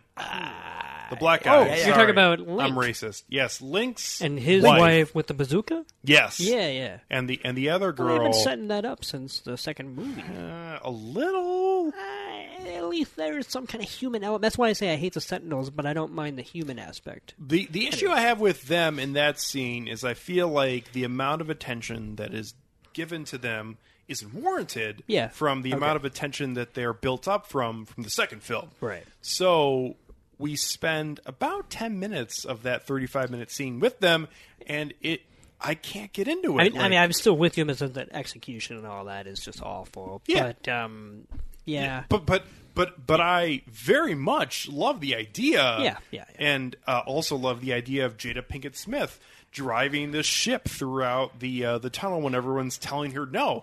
Like this is ahead of its time because we've talked about females and and the idea of the female hero. Well, the one thing we haven't even said Hmm? throughout this entire franchise, even though it was there from the very beginning, and I don't think it's once again a coincidence that it would come from the Wachowskis, but put the lead aside, what a fucking diverse cast in Yeah. which, as a child, like a ten year old, whatever, I didn't.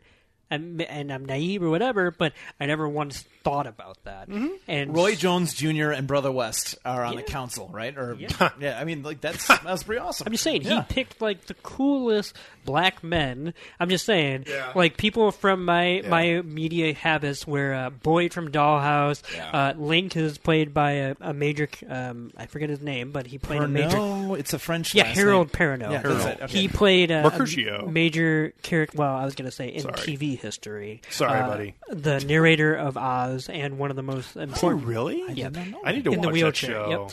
And one of the most important characters in this show, Lost. So, like, and Gina Torres as uh, the the wife of Dozer, I think. Yeah, I think yeah, so, yeah. Uh, Yeah, and I'm just holy saying, like, like shit. the Wachowskis knew what was up when they were casting these people. But, but Woke as fuck. yep, unfortunately, as somebody watching this film for the first time years ago and watching it for the I think third time now, I I still watch those scenes with the, the two females, and I, I love the idea that they are leading this part, but at the same time, I'm like, who are these people? yeah, I could definitely see as far as it's it's not gracefully handled. Yeah. Can I say one thing? Please. didn't mention it in the second movie Yeah. when I should have, but I will say. Um, Niobe walking up to Morpheus in the caves during the second movie. Their first line that they have between each other is basically Niobe saying, "Are you going to dance for me?" And I was like, "Oh my god, she's the character from Magic Mike XXL." anyway, Yeah. So, going back to what I was talking about, um, you mean you don't want to unpack that? No, thank you. So, um, when I saw this in the theater, I thought this was a big pile of poop. Um, and I don't think this is that far off from Matrix Reloaded. No. Um, I'll most say it on the record that my personal opinion, and everybody here will disagree, but I don't think all three of these films are that far off in their margin of error. Like as far as what they're attempting to do, Which- and whatever. And that's my own personal. Wait, wait, whatever. which I agree. In, in terms of what they're attempting to do, I'm, now in terms of execution, I will Yes. disagree I because agree. I feel like the first film executes for what it's trying to do much better than what the third film does. It's also a much smaller target. I I think that the I, I will agree with with Nick here that the margin of error is very small, but the margin of error is so fucking significant. Yeah. Okay, Yeah. I It, it's literally like shooting. Yeah. It's like sh- literally shooting down the shaft of like the Death Star three So- times. so- you gotta Yeah. do it three times. Okay. I'm, I'm glad you brought up the Death Star because I feel like um, the not. the anyway, continue. you hate Alex. Star Wars because you're a horrible person. Yeah. So, Sure. um, this film, even though I still do enjoy Return of the Jedi, I feel like this film mirrors the third Star Wars original film a little bit because it cannot reach its grasp because this film has so much setup, and this is why I mentioned already the Pirates of the Caribbean series, that we had seven cliffhangers at the end of the Dead Man's Chest, and we had a very similar feel at the end of Matrix Reloaded. And here we are, and we don't have an answer to all of that, even though this is what we're trying to. And what are you going to do? Like, I love the first f- three to four minutes of the Neo and um, Agent Smith battle at the the end. end of this film like something fierce. Like there is some about the way that it's framed, the music throughout. Like it, it is just one of the greatest meeting of giants, in my opinion. And they start flying, and I couldn't fucking give a shit Okay, less. I really quickly want to say something crazy, Mm-hmm. and for whatever reason, Call me maybe. Actually, that's exactly what I was gonna say. Toussaint just nicked you. Not. Carly there, Rae Jepsen the shitting out of this. I, for whatever reason, hmm? love the entire fight. It goes on way Okay. too long. It gets ridiculous. But because the first fucking movie had Neo fly into the camera, I don't give a shit that the uh, the the final movie says like, "Hey, if you're gonna do that, at least we're gonna do it up here." And let me say one more thing, really Yeah. quick. The beginning of the fight, I'll give you, is like the most beautiful part of that Yeah. whole thing. And what I love, no matter how corny it is, but them in the rain goes beyond the trope of giants fighting in the rain, and it goes actually into the uh, uncanny valley of the uh, uh, what do you call it? Um, I'm trying to think vertical versus horizontal. The vertical, uh, the vertical motif of code, you know, and So- the way the rain. I, and and I Digital absolutely rain. yes, and Yeah. I absolutely love that. So, so even going beyond that, the idea of the additional Agent Smith just standing aside and just l- allowing this to happen, and as we have a complete separation from Matrix Reloaded, where we have 50 Agent Smiths attacking Neo. Here, they just stand there idling But throughout now the they have the Oracle of Smith. Foresight. Smith oh. doesn't.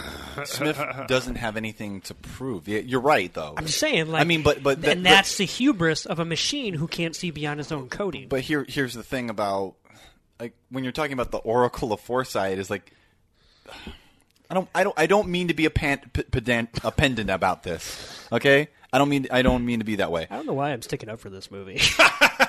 The Oracle, that good. the Oracle can't necessarily tell the future.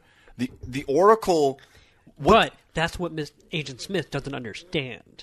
yes, thank you, thank you very much. See, Boom! yeah, because the Oracle is just a predictive, intuitive model that is able to know what might happen, what is likely going to happen, because she's building off of seven iterations of these events happening, and also like the entire accumulated history of like human like behavior. Yep. Yeah, I just like the Toussaint- first three minutes of that battle Toussaint, scene. did you know that Agent Smith is an anagram for I am Lord Voldemort? Ah. that might be that that that got Toussaint to leave. That's great. And Toussaint has left the building. He's not coming back, and that's it. Uh, I made a funny. Yeah. So Nick said that Agent Smith is an anagram for "I am Lord Voldemort," and it was fantastic. So, Just but- saying. So and- oh, and he's back. Look at this. It's because he's, forgot my phone. It's because he's blocked Brian, the. you were supposed to close the door behind you. So uh, I'll end by saying The Matrix Reloaded is by far the worst. Revolution. The Matrix There Revolutions you go. is by far the worst film of the three, in my opinion. Uh, the beginning of the fight scene is fantastic. I cannot get behind this film, and it's it's just it's just not horrible, but at the same time, it doesn't feel like it lives up to the expectation that was brought up by the first two films. And welcome to film. Like it's You know, Yeah. it, not it just it, something just dawned on me. Like, think we've had this conversation before, which is like, what do you expect out of directors who started off in a certain scale, right? So, uh, Wachowski started with Bound, just nailed it with uh, Matrix, obviously, and now are making an epic war movie. Two films from that that uh, from Matrix, right? So, I mean, this is kind of that idea of like, wh- what are we asking for these directors who are now all of a sudden are expected to go from this film to then be the lead on these tent these tentpole uh, uh, franchises. All of a sudden, sometimes they're just out of their league, and it's just too much to manage, and they can't do it. And I think maybe that's where they were really good with the Matrix, very good with the heist film, but then by the time they got to the war movie, just got out of hand. So this is, and I've brought this film up multiple times, and it's stupid, but it is what it is. So I will say this, uh, and I think I've brought it up at least twice in the podcast before. Kevin Kline's uh, dialogue at the end of the film Orange County, I love, and I'm going to equate it to this film, which is the only criticism that he gives uh, Colin Hanks. It is right. Is his name? Uh, is that he doesn't have an ending to his story, and I think that's a a very universal theme about film and just stories in general. Is that it's so easy to create something, but it is much harder to create an ending. And if you look Spot at Yeah. specifically, in my opinion, Mm-hmm. the, some of the greatest film trilogies, I'm going to cite an example here, which is the Before trilogy by Richard Linklater. I'm not going to spoil it because I know some people here haven't watched it, despite the fact that I tell them to watch it every. Mm-hmm. I, I feel like this I, is actually, directed I at have me. I have that I have the last one on my queue at home right now watch to watch. it. Yes. The greatest thing about that trilogy is that each film does not end. It just cuts the credits, and it's so satisfying i Mm-hmm. in and of itself. And yet, it never once puts an emphasis on some kind of period because But- a lot but- of times stories don't. And I get that they're a completely different kind of Yeah. movies when it comes to genre and such. I- I was I think say- a lot more trilogies can learn from that. E- e- I was going to say that that last thing you said just hits it on the nose. Is that that is absolutely not the norm. That we have almost every uh, trilogy, whether it be that or a- a- any mainstream trilogy, the third film is almost universally the worst. Well, and here's the thing: trilogy, by definition, means something, and yet we interpret it as something else. By definition, it means one, two, three.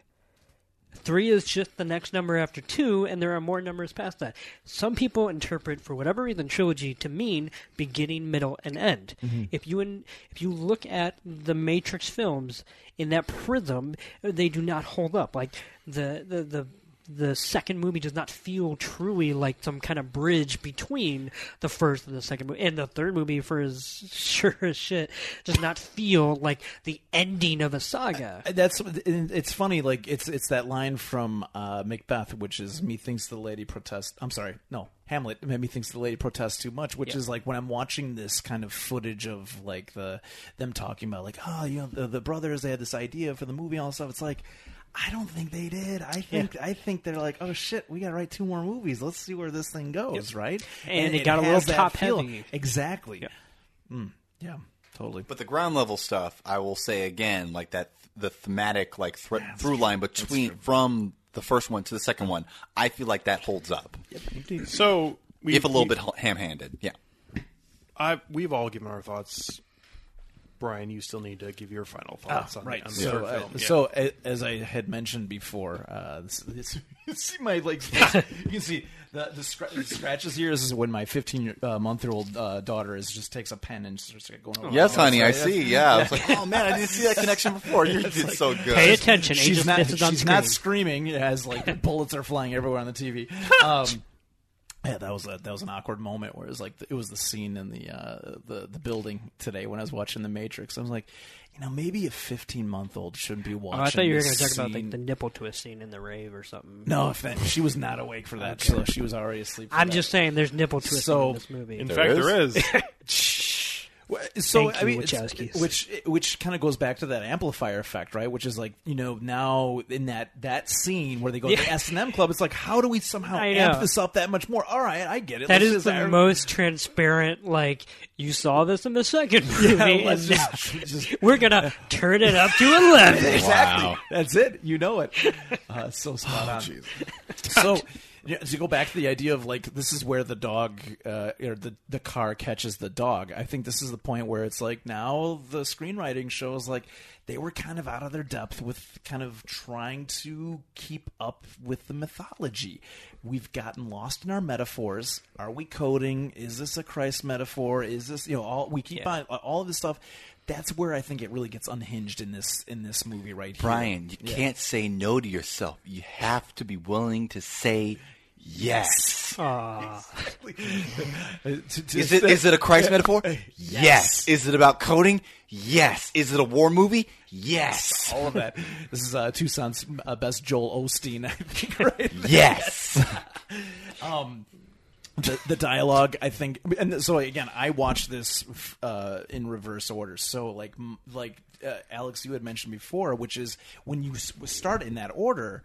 Then all of a sudden, like I want to say, the very first scene is the dude who you're like, who is this guy? Like, it is just laying Yeah. on the table, like, Bane. oh, this is this is like a TV show. This is not a film, film right? Like, it had a very, it- it felt cheap in that way. Yeah, in that in that regard, the dialogue was really bad. I mean, just I mean, it's just things. I mean, there's start no way to falling really get around that in the third film, right? Oh, can I just highlight my favorite exchange in the third movie, which is actually I'm gonna say that I love it, even though it's like pure Wachowski bullshit.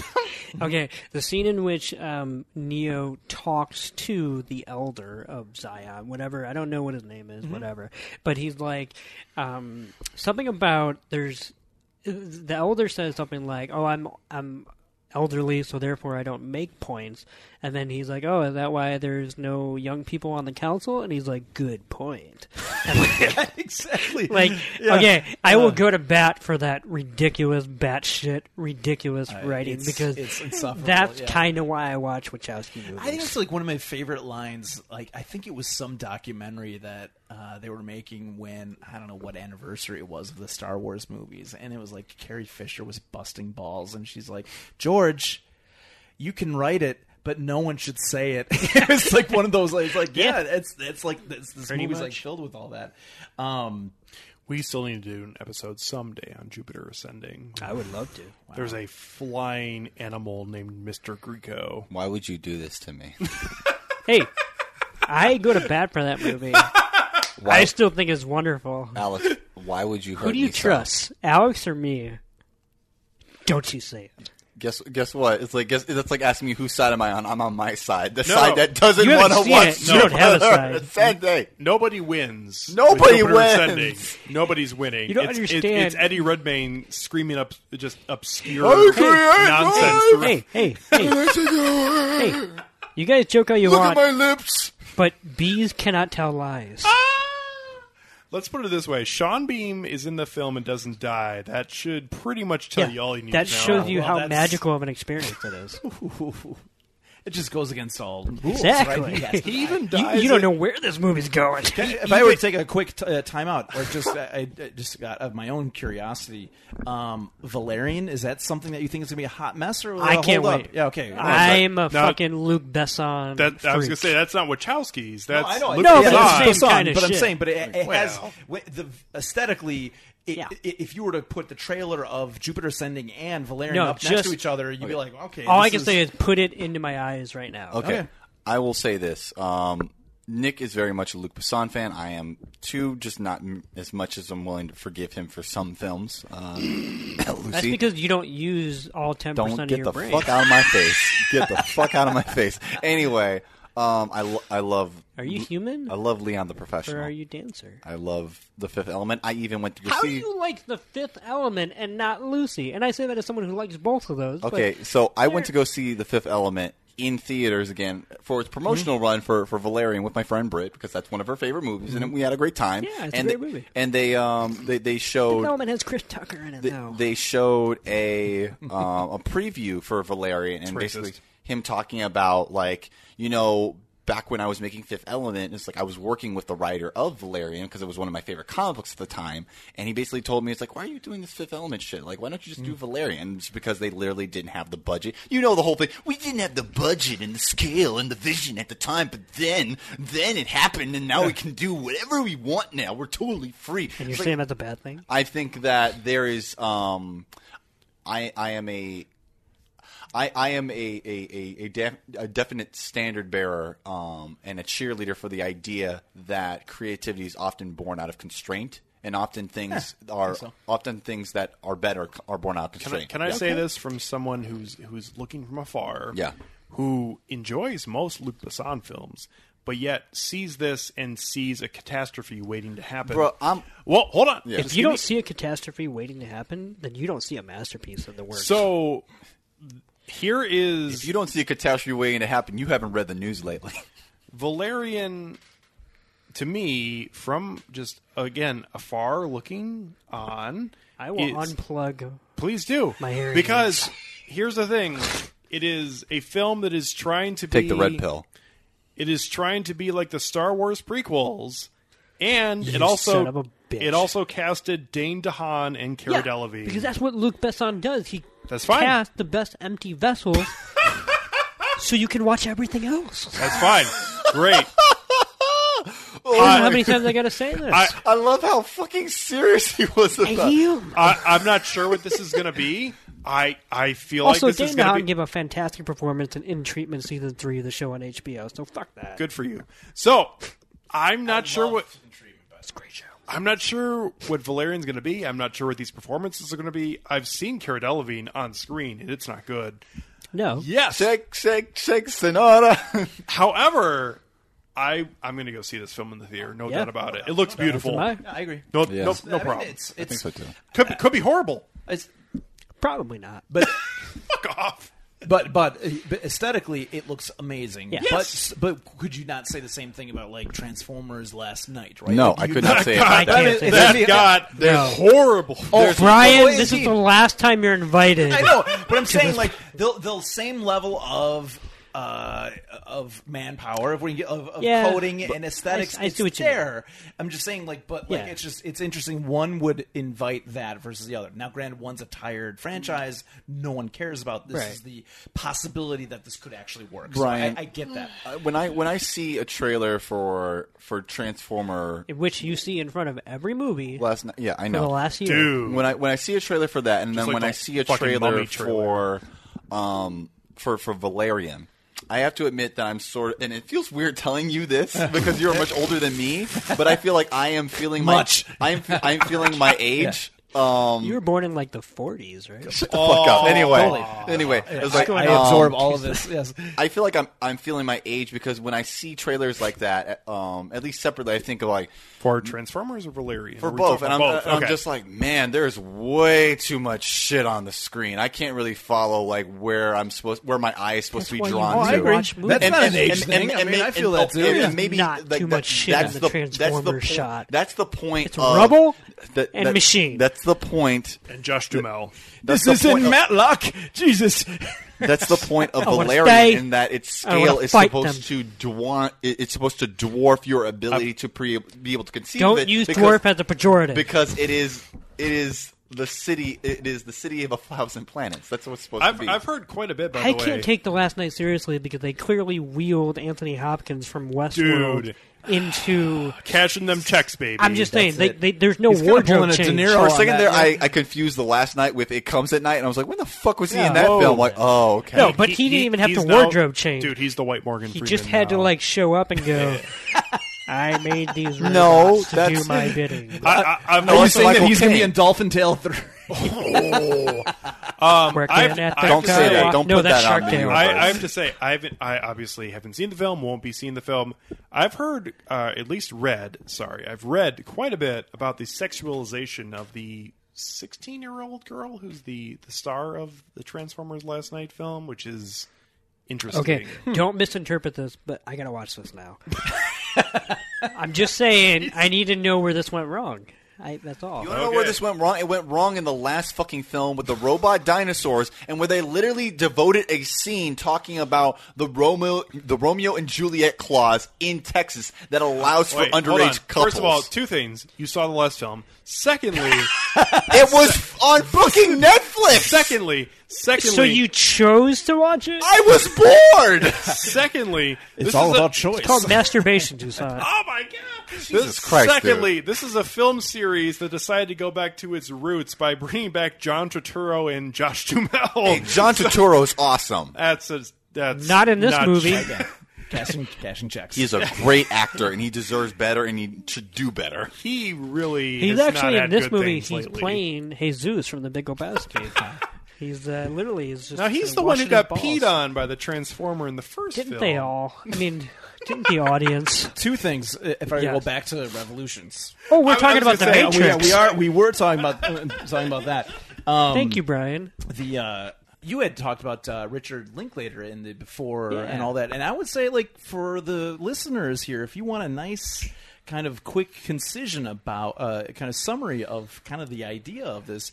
I want to say Richard Linklater, when he had his little scene in Waking Life, Yeah. he was giving a discussion about Gnosticism, and I think that was a kind of a nice kind of preview of sorts of If kind of like dip like your toes in the in The Matrix, you would the love idea. Waking Life. That's Yeah, for sure. I, I think I think that idea of what he was talking about of because that's when he was referencing and Toussaint and I were having this conversation earlier in the night about um, the the a further exploration about you know what is real simulation theory. Philip K. Dick is really good, uh, but then Simulacrum and simulation. yeah, exactly, Baudrillard and um, and some of that. I mean, I, I thought that like if you wanted like a taste of just like a further exploration of that, just just kind of even just you know find on YouTube that scene of Richard Linklater. I thought that would be kind of really nice.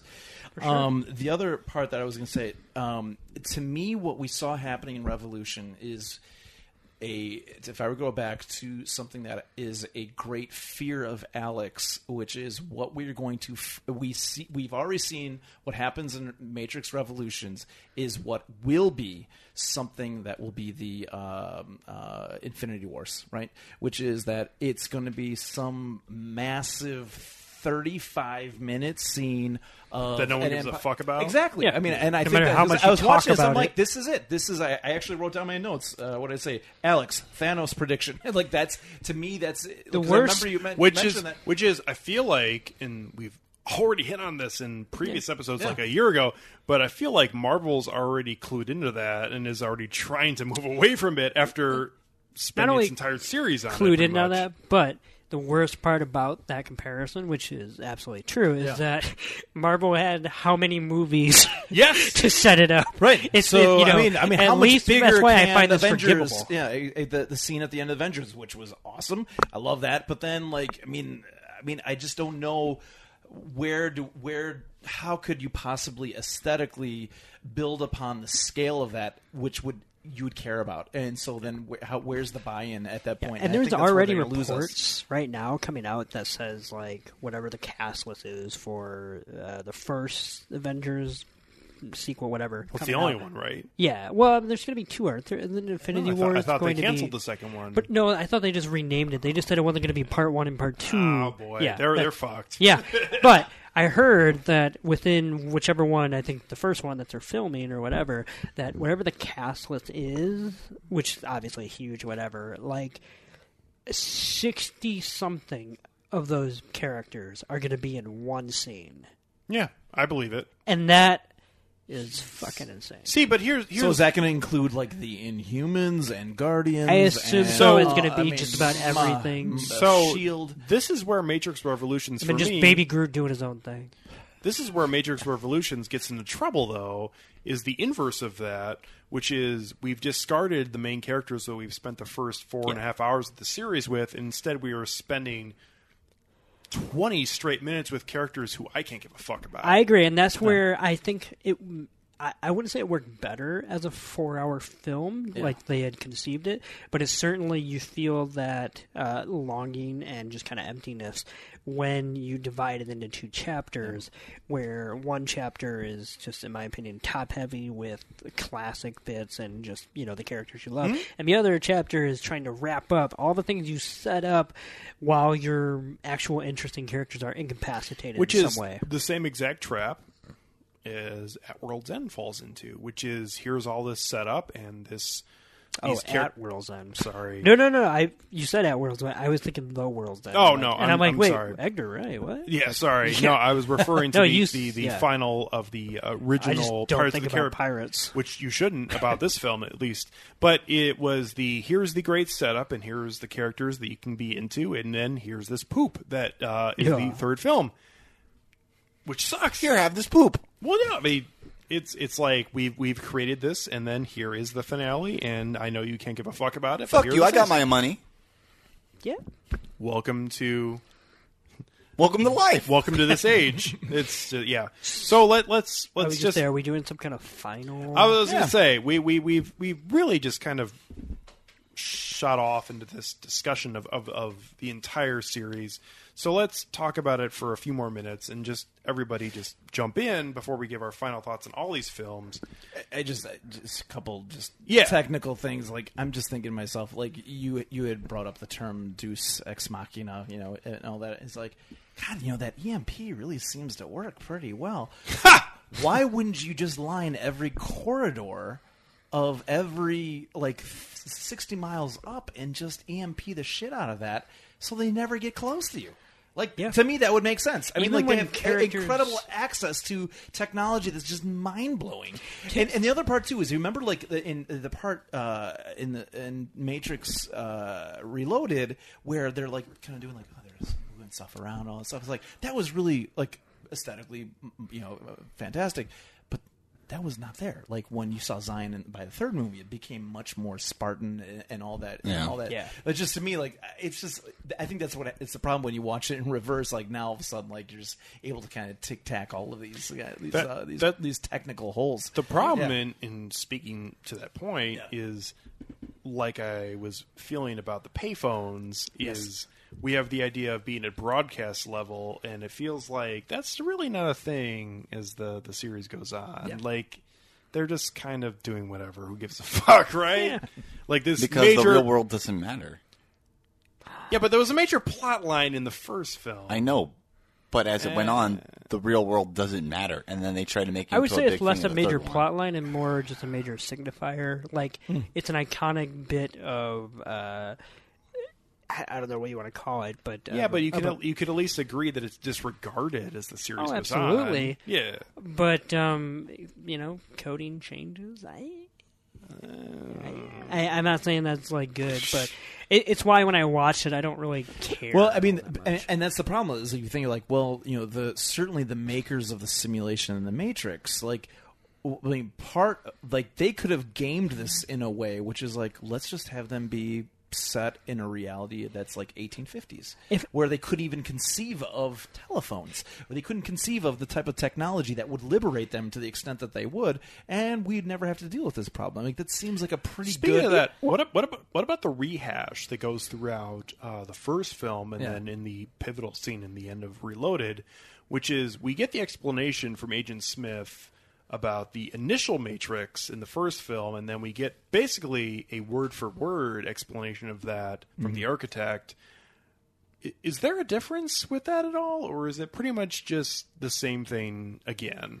Because for for me, I feel like it is just lazy, but at the same time, I could totally see somebody reading into a completely different argument, reading the same lines. Hmm. So Yeah, I'll say that that's kind of a flaw of the entire franchise. Characters routinely reiterate what we are either already know or already could have guessed. So something like that is absolutely something that sticks out, but something that doesn't really feel incongruous to me.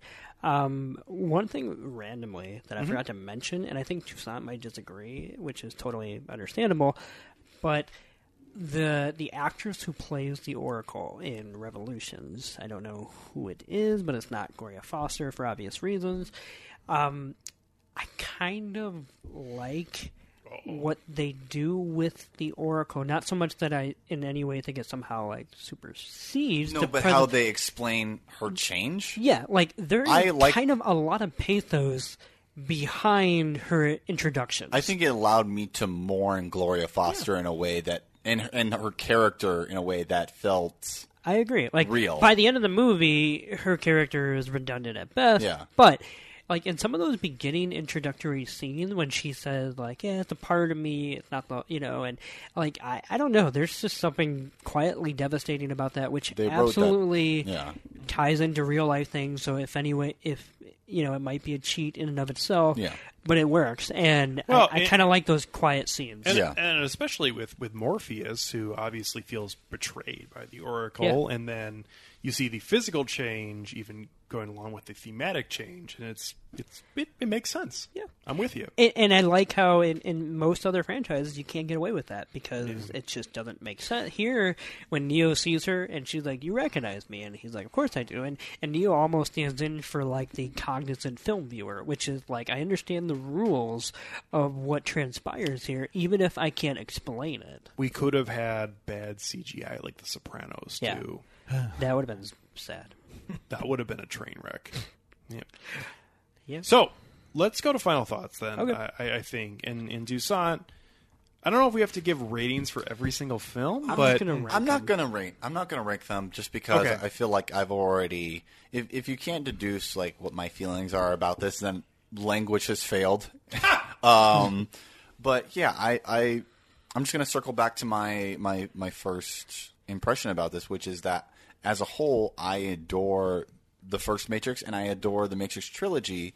Um, as like as someone who claims themselves as sort of like a a, a fan initially of cyberpunk, I've sort of fallen off the train for cyberpunk in a lot of ways out of love for, for what it's sort of like stymied into it, it There's only went so much you can take. I mean, it's it's it's gone from at this point. This is just my general feelings about it, and it's it's shown up in a lot of different ways. Like it's gone from sort of a genre of ideas and sort of um, it's sort of metastasized, and I use that word metastasize. uh, Like to, to signal it to sort of like like how a, a cancer expands, it's metastasized from a genre of ideas into a, a into a genre of an esthetic mm-hmm. It's it's about the recapitulation of an aesthetic. It's all about neon. It's all about smoke. It's all about we get so caught up in the the look of a thing, the aesthetic of a thing, that we forget what actually like steers it. And I also feel like that impairs cyberpunk as a whole from being able to actively and meaningfully engage with our present, but rather to sort of like harken back to a a pseudo '80s period of like, remember when the government was shit and that and, and, and we believed that private corporations were going to rule our lives, but We're then back. the but then the internet was the one like free place where a person could like become an equal person. That's not the case anymore. That's not true anymore. And and really, it's perhaps it's cynical, but I also believe that we need to be able to create works that actually engage with their time. And if that outstrips cyberpunk, then cyberpunk itself needs to die. Hmm. But as this as this film as as as far as a tombstone of a first generation like cyberpunk like ethos, I think that this film is, is perfect for what it is. I think this this franchise, for all its faults, is perfect for what it is. And like I'm so fucking nervous about another installment in the series. Fuck that. I'm so Are they talking about it? there. Yes. There's actually There, talks it's in about it. it's in the it's in talks I'm I'm I'm so from the fucking Wachowski. I mean, it's not going to be which you know for better or for worse. Yeah. but it's not like somebody else is going to oh, commission it. All right. I, I don't I don't know. I Yeah, that that that to you me don't make me see it. It, it just goes off of what I just said about cyberpunk. It's like literally a corpse is shambling, and I'm like, why are you why are you doing this to it? Like, why are you doing this? Um, but yeah, that's that's my take. The Matrix trilogy, for me, uh, I think this is how you can kind of tell it's special if you take all four of our opinions together, which is, I think, Toussaint's uh, overview of how he sees the three films is the most similar to the other two gentlemen on this podcast, in that, like, the first is pretty much untouchable, and the other mm-hmm. two are at least interesting in their own right, or whatever. Mm-hmm. And if you even take my, I would say, slightly divergent opinion and in which one I prefer, whatever, like even my whatever batshit crazy opinion, I still like all three of these movies, and I think that that's because there is an undeniable factor here that the Wachowskis uh, plugged into something before anybody else did in cinema, uh, both thematically, both uh, viscerally, and in many other ways, and they've made something that no matter how dated it gets, somehow still does two things: it kicks ass and blows minds, and that in and of itself is pretty fucking crazy. And it doesn't matter which Matrix movie you like more, which is usually the first one. This franchise as a whole is easily, uh, I would say, untouchable in all of its followers. Uh, that followed after it because no trilogy has ever done anything this ambitious in this short amount of time. And th- that alone just kind of makes me love it. Or with, uh, e- even though they've obviously made quite a bit afterwards, this inexperienced of filmmakers too. I True. Mean, I mean, eh, yeah, it was mm-hmm. definitely their first time on this budget Yeah. and, and getting this kind of clearance, too. I mean, budget's one thing. You can get a huge budget and yet still have to work for Marvel. I mean, think about it that way, right? I mean, you know, or Man, or, or, that- right. Or, or right? not. Yeah. But here, like with the success of the first film, no matter what you think of these sequels, that is unfiltered Wachowskis. And the idea that any studio let them do it, I I yearn for those days. And I ah, think the Matrix trilogy is one of the only times, not the only, but one of the only times in which I will genuinely say they don't make movies like this anymore. Hmm. So that's my final thoughts. So obviously, I am a huge fan of the first film, and I think it is a staple. Huge. Thank you. Thank you for that. Huge. I think it's a uh, a monumental staple in in cinema, in my opinion. Um, and I think that the two films that follow it fail to reach the same level, but at the same time, um, at least brings some sort of entertainment and closure to the series, even if it's not as good as it could have been. Um, that being said, I enjoyed watching all these three films again, um, and I just think this is a, a very interesting series because it is a series that is without a doubt uh, feels like to me that a cinephile could enjoy this and someone just going to the theater wanting to see a good action movie could enjoy this at the same time. And that is hard to find uh, in this day and age of things that are so specific to the genre that they're trying to attract. Uh, the Wachowskis did something here that involved Keanu Reeves, who is one of the easiest actors to shit on in the last 30 years. And I like him as a person. do you know him? No, I just like what he does as a person. Okay. he donated his money like uh, from from like working on the Matrix films to like the other cast members so that they could have like an equal pay for that. Oh fuck that! That was a joke. The uh, the Pretty cool. Yeah, right. Yeah. deleted scenes and the um, these sort of filmed scenes uh, that are on the special features from uh, Francis Ford Coppola's Dracula should tell you all you need to know about Keanu Reeves as an actor What the fuck? In a bad way. Oh, okay. Wow. No, if you, if you watch them, it is like, oh my god, they're dealing with a person who doesn't understand language. Who doesn't understand humanity? Here's what I'll Yes. say in defense. You've just like jettisoned, you know, like that on my, my Netflix queue. I, like I need to know now. Here's what I'll Yeah. say in defense of Keanu Reeves. Mm-hmm. Just whatever. Like, he is a very particular actor. Nobody has the exact same draw as him. Unless Nicolas Cage. better. No, No. I disagree. Yeah, that's not the same thing. I'm saying nobody has the same draw. That's just not the they same can have a goddamn different uh, draw and allure and whatnot, but nobody is Keanu Reeves, and Keanu Reeves is like nobody else, and therefore, for me at least, that's why the Matrix made him a star. I think beyond whatever, well, not whatever, but what he was doing before with Speed and Point Break and other stuff, the the Matrix found that perfect place of bewilderment and robotic like Ke- Ke- Um, Keanu, Keanu Reeves is a very interesting case in the history of Hollywood Yeah. because because following the Matrix, he's had a very horrible uh, string of films.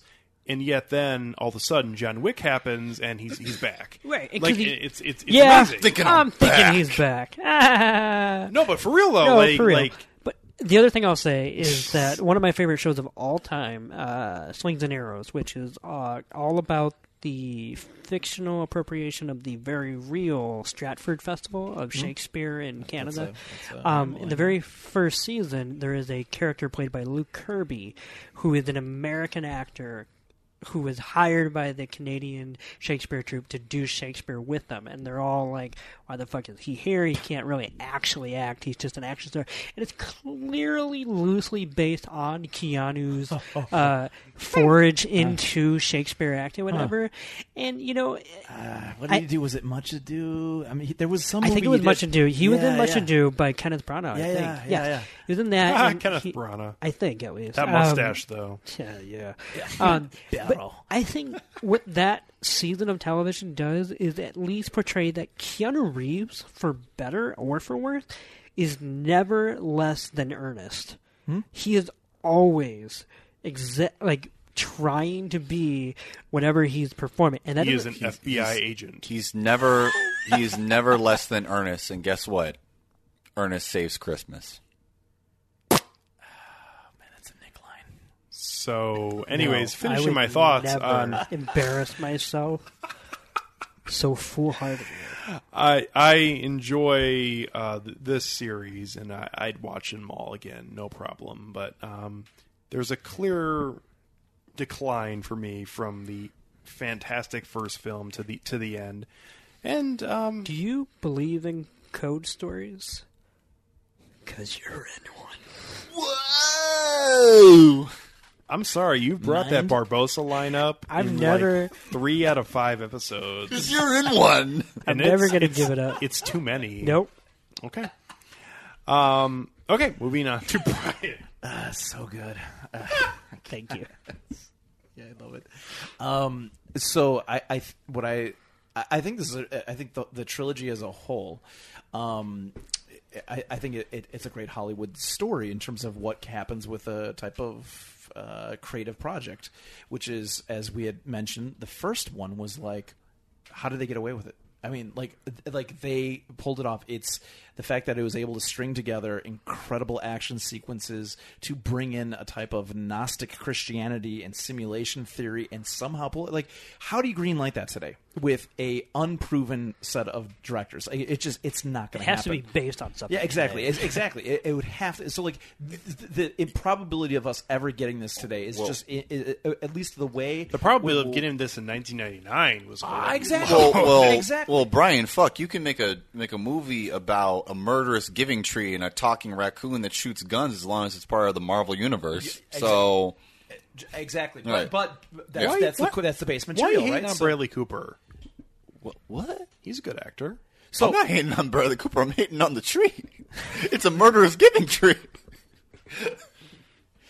so Please, Brian. so, so like, sorry I mean, th- that is, uh, and think about it, like uh, by by all accounts, like this is this is a great thing. But then, th- the, so this is the other part of like the the Hollywood experience, right? Which is then the hooks come in, which is now you got to make a video game. Now you have to have this tie-in with the, uh, even though the the anime was great, uh, like now all of a sudden, like I feel th- like that was more their their personal fulfillment of a contractual obligation. Like, okay, we got to make something. It's like, let's work with all of our fucking Right. heroes who Man, made made we this have, shit. We have how many plates are spinning for the Wachowskis at this moment in that amount of time? So from the moment they got the green light to make two and three, they had the video game to oversee, they had the animatrix, and Comic who knows books. uh, the comic books, all of these other things that they had MMO. the green light. Yeah, you know all these things. So one wonders. This is just a thought experiment. What happens if uh, uh, if there's like instead we're, we're just going to film uh, Reloaded and then we're going to give a couple of reads, let it breathe, marinate a little bit, and then we'll come back to uh, Revolutions. Could we have a different product? Could it, could it have? And, and if we were given, but we the don't structure get that. would have been fundamentally different. We, we one would think, but because the time constraints and they weren't allowed maybe the type of leash to tighten up the mythology to, it to do all of these you things. want this, then you have to. Yeah, do we this. have to make sure, and then that goes back to like, hey, we're part of AOL Time Warner. We Yeah. need to know that we can bank upon these Yep. receipts coming in, so we Mm-hmm. can go back to the quarterly profits, back to our shareholders. That's why we got the shit that we Im- did. And, imagine- and, and so, and, and and that's a shame because aesthetically, I I love all of these movies. I mean, like e- e- even as much as I dump on Revolutions, um, that's just a matter of storytelling, and that's a matter of like, hey, we need someone to come in and tell us that our shit doesn't stink. We need someone to play the Emperor's New Clothes on this script, and they didn't get that, and I think that's why we got what we had. But aesthetically, stylistically, all of this stuff is still holds up. I love it, but story wise, it just falls apart. in terms of forcing uh, the the trilogy on and, and forcing stories on, I want to say that studios and um, filmmakers have learned their lesson. But here we are on June twenty second, two thousand seventeen, and we have people giving uh, directors the keys to the kingdom and then taking them away. Yeah. Uh, just this week with with the uh, the Han Solo film, uh, and it's So It- we had it- mentioned this before, Yeah. which is are the directors from the, uh, The Lego Solo movie. movies. Will yeah, the Lego Oh, movie, yeah. or will is that in the same line of what happened to the Fantastic Four? The the verb are, are they Josh tranked? Have they been tranked? Is is the Han Solo movie tranked? Because The difference is here they're just not giving them a chance. yeah. the difference here is that Josh Trank is a fucking asshole. Well, that's true too. But but but what I guess what I'm getting at is Hi, is Josh. Hi, Josh. I really liked your one movie Chronicle. That was a good movie. It was a good movie. it feels like to me at least that that film has made progress, but then it really hasn't. So I- No. I, I don't know. No, the corporatization is Fucked. way more uh, intense and uh, Brian, uh, circling back to your um, hypothetical question of if they had more time to marinate and breathe, like imagine if I don't mean to tangentialize too far. Is like, and this is more of just like a like a hypo- hypothetical, mm-hmm. like rhetorical question. Like, imagine if The Dark Knight and The Dark Knight Rises came out within the same year. Imagine. If, right, if, well- if, imagine if they were two halves of the Heath same. Ledger film. would have been in the third one. I know. Yeah, that's maybe. a damn shame. I mean, I mean, just I mean, I mean, yeah. I mean, I mean, that sounds silly, but at the I, same I, time, I know that's true. I, I mean, it's true. It's just like, man, there's there's some. That's that's a I, that's a lot deeper than I thought. I, I thought it was going to be. Oh. Yeah, what the fuck? Yeah, I mean, that? you wouldn't have had this great thing happening to the city. Like, you wouldn't have had Bane. Oh my god, we Tom Hardy never would have become a thing. That would have been amazing. I know how much you hate Tom Hardy. That's right. yeah. You still haven't seen Bronson, have you? I I actually think you would like Bronson. I but mean- we'll see. Quicker, quicker, quicker, quicker! Sign that fucking. Go. Okay, I don't like Tom Hardy. I know you don't. Do you like any Tom Hardy? I know you kind of like Locke. I kind of like Locke. Mm-hmm. Fuck! Kind of liked him in the drop for whatever reason. You you actually, even though you hated it, you not hate. Well, you actually you didn't like it. You thought he was okay in The Revenant, right? well, yeah, he was like the best part of that movie, but that's Not saying much for you, Yeah, for but me, for no. you, who's looking, or at least for me, I, I don't for Tom hate Hardy Tom things. Hardy. Okay, but the idea that Tom Hardy is some kind of instant draw baffles me. no, he's not. Well, he is to some people. It's been Clearly. shown that he's not, though. Well, I'm saying like He- people think he is. All of his starring roles have been failures. I know. is he supposed to be? He's he just hooked in some comic book movie. Which what what is it? It's he's supposed to be. I'm trying to think. Well, he was supposed to be in Suicide Squad. And then Jai Courtney replaced him to the point where I thought Jai Courtney was Tom Hardy. So Which- that tells you everything no, no, no. you he's need to supposed know. to be the guy who was RoboCop. I think he's supposed to be Flag. Guys, Yeah. Really? oh, he was Yeah. supposed to be Flag? Uh-huh. But No, Jai Courtney so. seems like he was playing Tom Hardy. what He is was, what though. is this? A, what is this? A Matrix Reloaded? Okay, so You um, said Suicide Squad, and I immediately thought of that. So. Why the fuck are you on this podcast? Because I am the expert on the Matrix. are you? Uh, I think I proved Tom that. Hardy's probably going to make a Not com- start. Anyways, I, I, I don't Oh, know. boy. Tom Hardy's he's yeah, I don't know. He's he had his try and he, he didn't he didn't go too well. You know what Tom Hardy should be casted in? The video of his birth and nothing else. Ooh, they ran out of funding. You know, oh, tea, free tea kettle over there. What? Tom Hardy's MySpace pics though are Those really are the something only to good- behold. Cooking the Those are the- fucking turkey. It's something to behold. Those are the only good pieces of art he's made. Oh, you're yeah, oh, okay. So, anyways, Savage. um, if anyone out there has any feelings on the Matrix trilogy or Tom Hardy. or Tom Hardy, we're going to see Dunkirk, by the way. And Dunkirk. Venom. oh, he's going to be Yeah, there. It is. that's right. That's it. I knew it. I'm not even going to comment on that because I have so many questions. Whoa, hold on a second. What is No. this? Oh, I'm just gonna. I'm just gonna. Yeah. I'm, oh, you're, Hit you're me. in for it. You're Oh. okay. Okay. Upcoming projects. Yep. 2018, Venom. 2017, Star Wars: The Last Jedi, Stormtrooper. Okay, that's bullshit. Yeah, I that's a don't think- Daniel Craig moment. He's probably going to be Yeah, yeah, yeah, in that's the gotta Last be it, that's Jedi, good. but they haven't Uh, figured out okay, what. he is. Dunkirk, and then uh, in production, War Party, in development, Mad Max with Wasteland. Yeah, Yeah. when's that ever Shackleton. going to get made? Shackleton, that's about the uh, Antarctica explorer that kept all his men alive.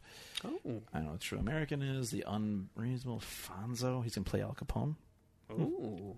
Eh. And that's all. Uh, I okay, I actually think Dunkirk's going to be a huge hit. Splinter Cell. He's gonna. There you go. Eh. He doesn't even That look is actually anything coming like out? Sam. Eh, we'll see. That was supposed to be a Bruce Willis thing. Which one? Splinter Cell. No, uh, Michael Ironside was originally signed on for that, but then a lot of You of know shit, who should be? a lot of shit's happened. I'm just saying now that it's been too many years. Yeah. whatever, Corey Stoll should be a Splinter Cell. I don't know who the fuck Corey. Stoll Corey is. Stoll Google is it. great. He Corey is, Stoll and played he the looks- villain in Ant Man. and he looks like the guy. Oh, okay. Anyways, um, I I, think I, mean, I, I said okay. I didn't say. we're going to talk about it in about a month. But I think I think Dunkirk's going to do really well at the theater because I really want to Chris- see Dunkirk in 70 millimeter. Dunkirk. Can we go see it? Only because I want to see any movie in 70 millimeter. If Boss Baby came out in 70 millimeter, I Yeah. would take you guys to see Boss Baby. But can- can we Man, go- I would can be we- so fucking sick. Can can we can 70 we, millimeter, man. can we go out to see it or not? Sure. Okay.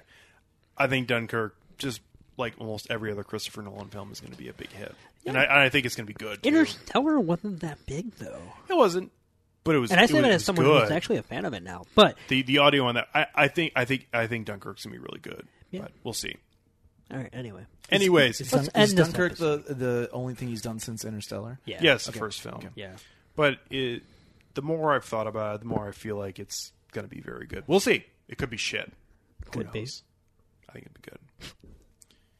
So, if you have any thoughts on Tom Hardy, Dunkirk, Christopher Nolan, or the Matrix trilogy, Or nipple twisting. thank you. always feel free to send them on to us at filmtankshow at gmail.com or find us on Facebook, Twitter, or Instagram at Film Tank Show. So, coming up on our next episode, uh, we're going to see another new film as we've done lots of, of new films this year. But uh, this is a film by a director who I know that uh, that pretty much everybody around this table right now uh, is a huge fan of, and that is Edgar Wright's Baby Driver. Sequel to Boss Baby. I thought it was going to be a biopic of Adam Driver's early years. I thought it was supposed to rope into the MCU. It kind of does, but you know, Does it? I don't know. Hmm.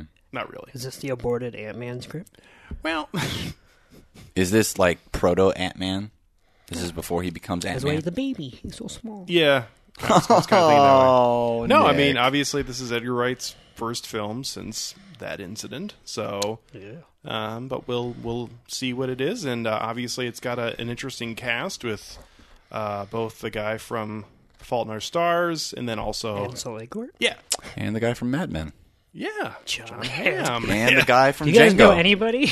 and the guy from Django, and the guy Jamie Foxx, and Oh, the okay. guy from The Usual Suspects, and the guy from Seven, and the guy from House of Cards. and the girl from Cinderella. Same guy. Downton Abbey. Come on. Yeah, I don't watch that.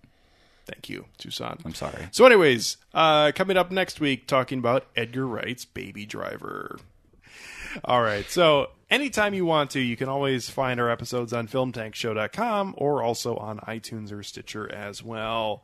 Thank you very much to Brian Turnbow for joining us again as uh, he's one of our favorite guests. And uh, And thank you to Toussaint for joining us for his last episode. It was, it was honestly, That's been, the, it's been a great run. it was an honor to have you. it was. It's been a good run, guys. It's. I've actually thought about this because I looked back yesterday. no, no, oh. no, no. I looked back at all of our episodes and I was like, God, what, what, how, what episodes have we done? I mean, I hit the really obscure ones like Good Luck Miss Wyckoff, Chappie, but I got all the way back to number one, which was Kingsman, which Toussaint was absent from, and there's no way we're not going to not do the Kingsman sequel. Well, yeah, of course. And course. Toussaint can't join us. That's what I was gonna Fuck you! He just he would never understand it. You know, the, I watched the damn movie. I wasn't here for the So many. episode. It's just- it's it's just too hard, man. So yeah, well, that's something to look forward to later this fall. As I'm sure it'll be a horrible film, but uh, at least a fun, nostalgic episode for us here at Film Tank. You can stick it in you. Stick it in you. So thank you again to Brian Turnbow, and as always, Toussaint, Egan, Nick Cheney, myself, Alex Diekman. Thank you to the listener for catching up here with us at Film Tank. We'll catch up with you next time.